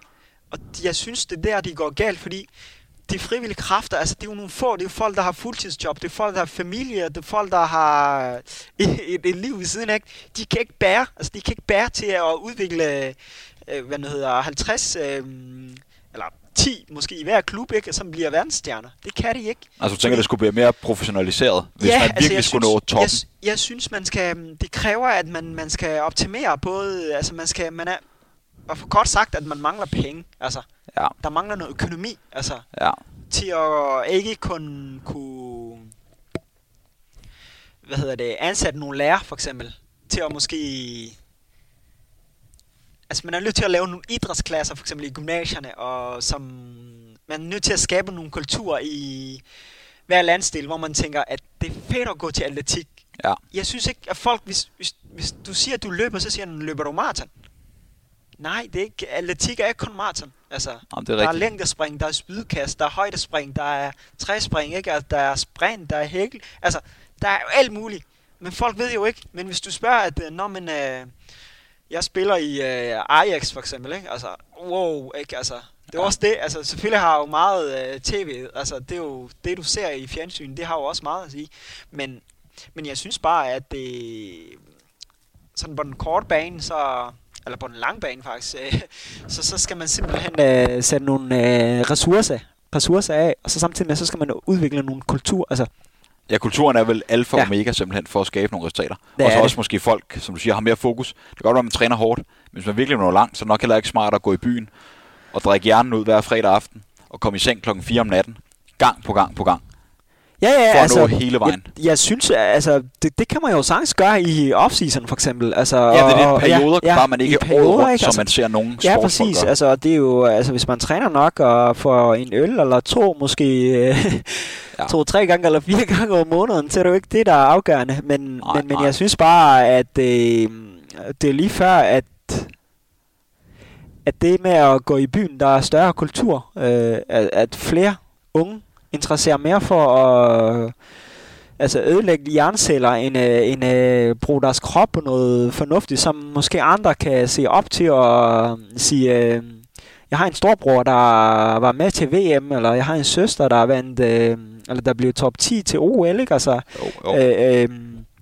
eller jeg har en søster, der var med til VM, eller EM-finalen for kvindefodbold, ikke? Altså, jeg synes bare, at generelt sportskulturen herhjemme, den er lidt for tynd, men hvad man skal gøre, det ved jeg ikke rigtigt. Jeg har ikke sådan... Nej, så længe du fokuserer på dig, så kan...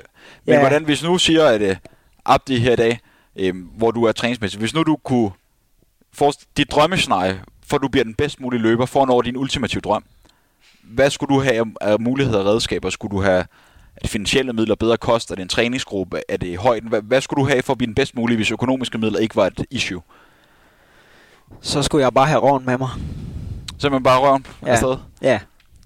Altså jeg personligt, altså det... Jeg ved godt, at uddannelse er super vigtigt i et samfund som Danmark, at man har noget at kunne leve af det, men hvis jeg virkelig vil ofre alt, så er det afhængigt af mig, altså. Og det ligesom vi ser for eksempel Sondre, Julian Wander og så videre, går all in. Ja. Kenya. Ja. Så tror jeg, altså hvis man virkelig, altså vi satser på, ikke? Altså så tror jeg ikke, man kommer til at dø af sult. Altså. Nej. Altså så skal man selvfølgelig også flytte til et andet sted, hvor man hvor de små kroner man har om måneden kan. Så langt de rækker. Ja, altså kan Altså for eksempel SU'en, hvis man har noget på størrelse med SU'en, så kan man sagtens leve i Kenya. Altså det vil... Og det tror jeg, på et eller andet vis, så burde det kunne være muligt. Og, men vi tør ikke nok, altså vi tør ikke at satse. Altså, det er det, der er problemet. Og vi det er jo komfortable måske. Ja. Men kan du egentlig lige... Personligt så er det egentlig afhængigt af mig selv. Altså, det vil jeg mene. Jeg er meget enig. I hvert fald for at kunne træne altså igen. Og også kunne se, hvor langt potentiale rækker. Ikke? Altså, og ja. Ja, for kan du egentlig fortælle lytteren derude herfra? Jeg ved... Du er i gang som ergoterapeut og har været i gang et par år. Herfra, når lige eksamenerne er færdige i juni måned, og så har vi jo et OL i august, starten af august næste år i Japan, Tokyo. Hvad sker der for dig her? Jeg ved, at noget med noget overlov. Kan du fortælle, hvordan... Ja, altså jeg får lov til at være så privilegeret at få overlov fra skolen, og regne med at skulle satse fra juni måned. Altså at gå fuld ind, altså... ind på træning og stævner, men også restitution, som er altafgørende for træning, ikke? Altså, jeg kommer ikke til at træne mere end de her 230 om ugen, men nej. Det er jo også rigeligt, men restitutionen, det synes jeg, er det, der har manglet her, i hvert fald de seneste par år. Jeg tror simpelthen, får bedre effekt af den træning, du laver. Ja, jeg synes, jeg har flere gange stået sådan, siddet for eksempel i september-oktober måned og sagt selv til jo, du har endelig trænet, altså fornuftigt og forløbet nogle rigtig gode intervaller og lange ture og så videre, men jeg ikke har fået altså den udbytte, som jeg ved træning har. Ja. Og så endelig konklusionen har været, at ikke har været restitueret nok, ikke har været frisk nok, altså. Ja. Og det tror jeg, at det i hvert fald kommer til at hjælpe det næste års tid, altså frem til september 2020. Er det så noget med, ved jeg, at du vil prøve at være en del længere i Kenya også, hvor du blandt andet har været meget på træningslejr? Ja. Kunne tage nogle længere træningslejre i gang, end hvad du hidtil har kunne have mulighed for? Ja, det er i hvert fald mulighed for det, altså, men jeg har også tænkt mig at selvfølgelig også træne herhjemme. Altså, og jeg har jo også min bedre halvdel, jeg bor så med min bedre halvdel, ikke? Altså, og det er jo det er også vigtigt for mig, at jeg også giver noget tid. Altså. Du ikke bare siger, at vi ses om et år. Ja, præcis, og det er jo ikke sådan, livet hænger sammen, ikke? Altså, når jeg står i et eller andet tidspunkt, jeg ikke er løber mere, ikke? Altså, så er det jo vigtigt også, at man har en familie, ikke? Altså, noget at falde tilbage til, og nogen, der også... altså, ja, fordi... Hun er jo hele tiden med, ikke? Altså, når jeg er ude og løbe og bruger en masse af tid på at passe alt det, der er derhjemme, ikke? Altså, så det er jo super vigtigt, at jeg også respekterer og sætter tid af. Altså, Jeg finder netop den balance, som vi snakker om, fordi Karen, som din kæreste hedder, hun er der altid for dig. Ja. Hun piver aldrig, når du skal på træning, når du skal ud og cykle, eller når du skal ud og løbe og cykle med og så videre. Det betyder bare, som du siger, så meget at have sådan en trofast støtte. Det gør det for alle mennesker, så man ikke kun kører det der egocentrerede. Ja, det synes jeg, men også fordi, at det er vigtigt at have en at snakke med livet. Altså, livet er jo ikke kun om løb. Altså, der er jo alt muligt. Der er jo altid ting, der går jo... det er jo ikke altid ting, der går rigtig godt, vel? Altså, og det er vigtigt at have en at snakke med, og altså... En man holder af, en der holder af en, ikke? Og en der man kan grine sammen med og græsse med nogle gange, når de ikke kører, ikke? Altså, så der er ikke nogen mennesker i verden, der har godt af at leve alene, altså det fortjener man simpelthen ikke, altså, fordi så altså. Ellers så er du altså velkommen på Frederiksberg, griner og græder og står ballade. Jeg ved, jeg kan i hvert fald sætte GPS'en på, ikke? Og så bare afsted. Så, lige få punkter tilbage her. Nu sidder vi som sagt her i slut april i 2019. Hvad er din største drøm? Man må godt have lov at drømme her inden for løbsporten. Hvad tror du er muligt, og hvad kunne du godt tænke dig inden for løbsporten? Altså, har du haft min største drøm, det er at stå på podiet, altså til VM eller OL en dag, og sige, at det er ikke umuligt, altså. Som sagt, jeg går forrest i kampen, altså for at også vise, om det er... Det handler ikke om, altså, om du er sort eller hvid eller har øjne på nakken, eller løber baglæns. Så længe du... to arme, to ben. Ja, præcis. Kommer fremad, og så får arbejde, opnår din... Altså, indfrier dine drømme, ikke? Altså, men samtidig med også vise andre, altså vise vejen for andre, ikke? Altså, at det ikke er umuligt. Det synes jeg, at det der med, at tingene ikke er umuligt, så længe man gør en indsats, og så længe man prøver, ikke, altså så længe man tør at satse, altså og det er ligegyldigt hvad for noget, hvad for en ting det er, ja. så synes jeg at det er at jeg vil være tilfreds en dag, hvis jeg også kan motivere andre, der kan åbne deres mål, ikke, altså et eller andet. Det er jo fantastisk altså, at have. Ja, præcis, altså altså men at kunne løbe under 206 på en maraton, det er jo også en af drømmene. Så snakker vi altså over 20 km i timen for dem derude. Under 3,0 per kilometer, hvilket er præcis. Og det tror jeg er muligt. Det tror jeg er muligt, fordi altså, nu har jeg jo trænet i 10 år. Og folk, der har løbet under de her 206 og så videre, der er jo flere af dem, der har trænet 20 år, ikke altså? Og som har at det her løbesport som deres fuldtidsjob, ikke altså, så det handler selvfølgelig også om personlig valg, ikke altså, hvad er det man vil satse på, hvad er det der betyder mest for en, altså inden for i hvert fald for sporten, ikke altså, og jeg tror det er muligt, jeg tror at den grænse, det er noget, en grænse jeg på et eller andet vis, altså hvis jeg ikke træner nok, så når jeg jo aldrig, men det handler heller ikke kun om træning. Nu vi har snakket så mange andre ting, som der kan optimeres, ikke altså, hvis alting er klappet, så tror jeg, så ser jeg det heller ikke som en umulig ting. Nej. Så i hvert fald det er en af de drømme, jeg har. Altså, vanen London Marathon, det er jo også... Ligesom kongen, der desværre gik bort for få måneder siden, Henrik Jørgensen gjorde. Ja, det er nemlig det. Altså, det var Henrik Jørgensen, det var også en af... Jeg kan huske nogle gyldne år, han sagde til mig en eftermiddag i 16... og jeg var på træningslejr på Bornholm, ikke? Altså, sagde han bare, maraton, det handler bare om at få trænet så mange kilometer som muligt, så lange ture som muligt, og så må du have roven med dig på dagen. Sådan. Og det, det synes jeg var godt sagt. Altså, gør det så simpelt som muligt. Altså, gør det, lad være med at altså, gør det mere kompliceret, altså, end tingene er. Altså, hvis det er træning, du skal, hvis du træner mindre end altså hvis du ikke træner nok, så må man træne mere, altså og hvis man er hvis man ikke får behandling nok, så må man prøve at finde, altså nu der er jo masser af fysstuderende for eksempel, der er utrolig mange som er også massørstuderende. Lav aftale med dem. Du kan altid finde nogen, som du kan lave samarbejde med. Så nu er jeg jo så privilegeret, at jeg har nogle fantastiske mennesker, som behandler mig. Altså, så jeg ikke mangler noget. Altså, for kan du lige fortælle til lytterne og også for dig selv nu? Du har netop en masse fantastiske sponsorer og en klub på syd, som hjælper dig. Hvem er de sådan primære roller i det her, der gør, at Abdi Ulad kan satse på det, han gerne vil? Altså, der er ingen tvivl om, at Hvidovre Klub, ikke? Altså... Ja, den klub, jeg løber for at gøre en stor indsats, altså for at jeg kan komme på træningslejre, at jeg ikke skal bekymre mig om, hvor lang tid jeg er på træningslejre, ikke? Og det er jo en af de ting, der gør, at jeg kan holde nogenlunde niveau, ikke? Altså, samtidig med, at jeg selvfølgelig også tager en uddannelse og så videre, ikke? Og de betaler jo enormt meget, altså det investerer enormt meget, både økonomisk, men også tid.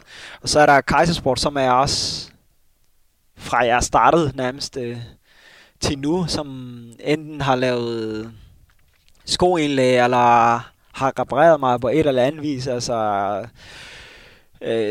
Jan har jo altid, Jan Steininger, som har altid sagt, ved du hvad? Døren er altid åben, du ved hvor du kan finde mig, eller hvor Kaisersport er, ikke? TC Thomas Christensen, som har sagt, at du skulle få kalveknæ, ikke? Altså, din knæ kan ikke holde til det her, derfor skal du have de her indlæg, ikke? Altså, du er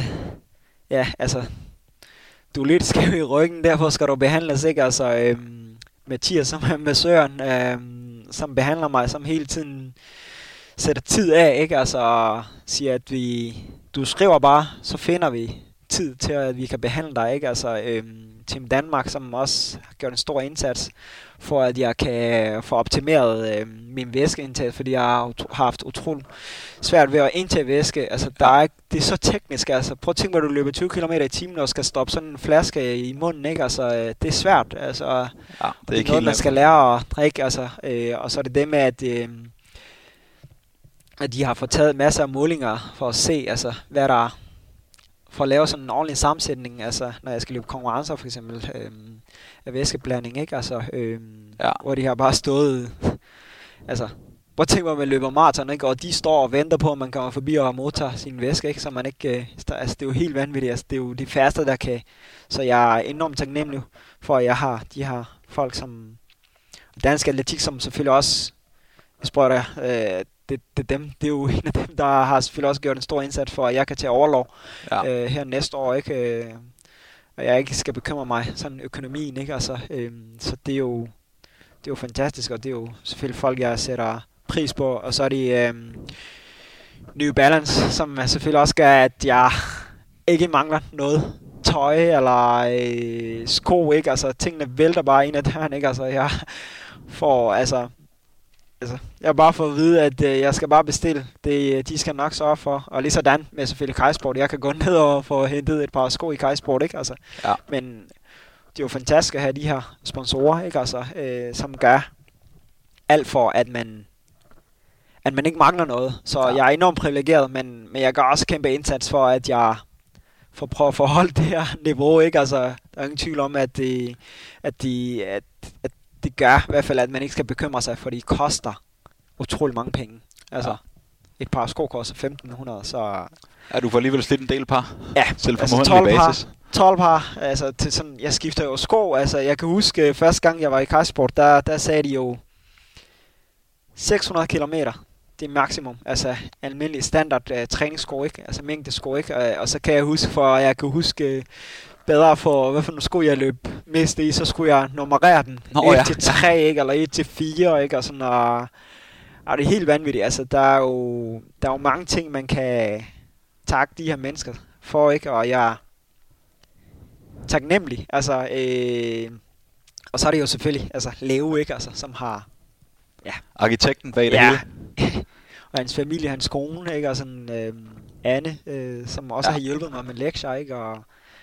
Og min familie, altså min moster, som sagt har stået bag på et eller andet vis, som har en stor andel i den, altså at jeg er nået der, hvor jeg er i dag som et menneske, at jeg står stærkere i dag, ikke? Altså at jeg kan give på et eller andet vis tilbage til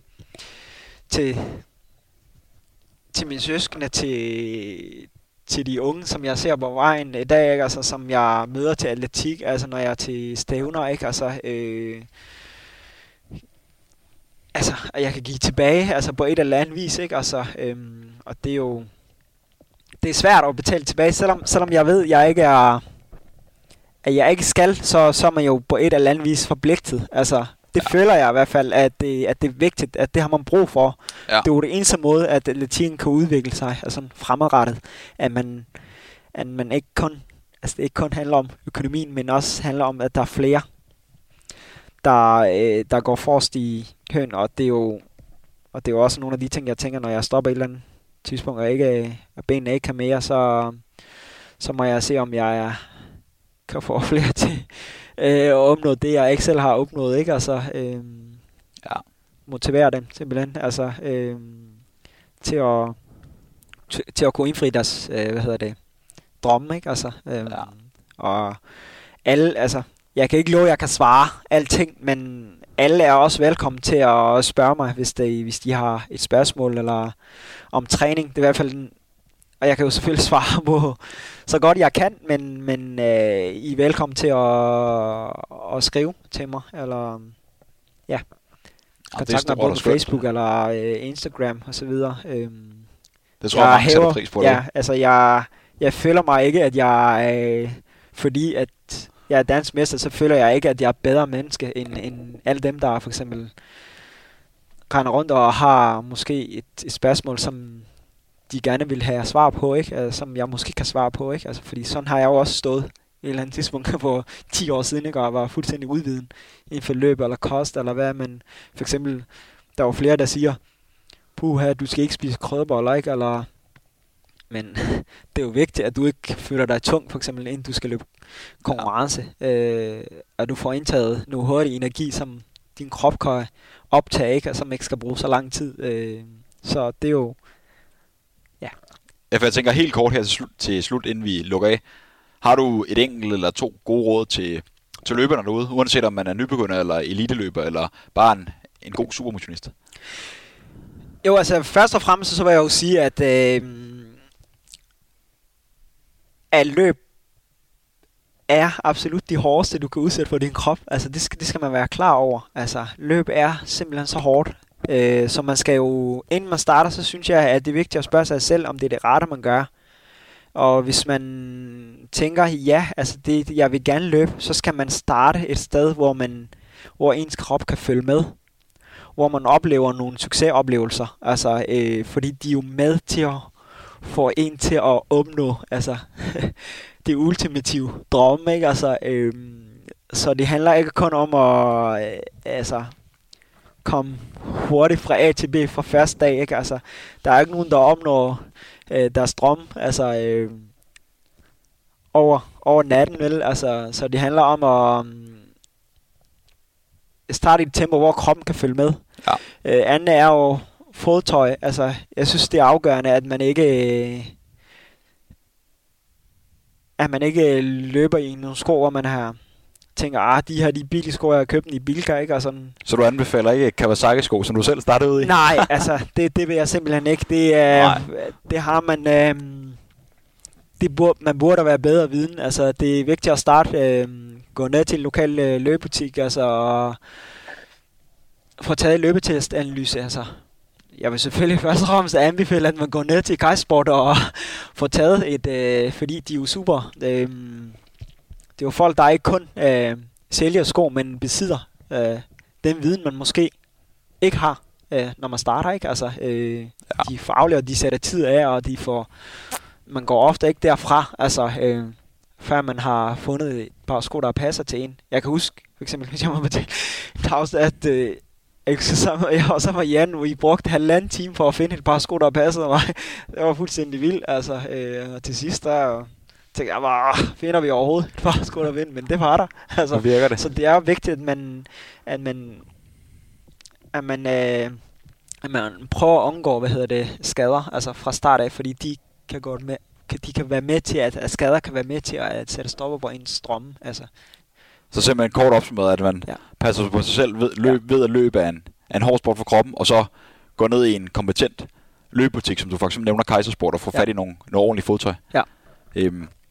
Så vil jeg gerne sige tusind tak til dig, Abdi, fordi du vil deltage, og det blev endda, hvad vi tænkte i starten kunne blive en Teams podcast. Den vil blive to på den rigtige side af en time, men vi kunne sidde og snakke her for evigt. Og til jer lytter derude vil jeg gerne sige tusind tak. Og som Abdi også pænt sagde, så i det omfang, han nu har tid og mulighed, så er I altid velkommen til at kontakte ham. Så husk, at vi kan finde os på iTunes, Spotify og SoundCloud. Og så vil jeg egentlig bare sige, nyd foråret, det er fantastisk vejr. Kom ud, hyg jer med jeres venner, hyg jer i løbeskoene og få en god podcast i ørene. Tak for nu. Hej hej.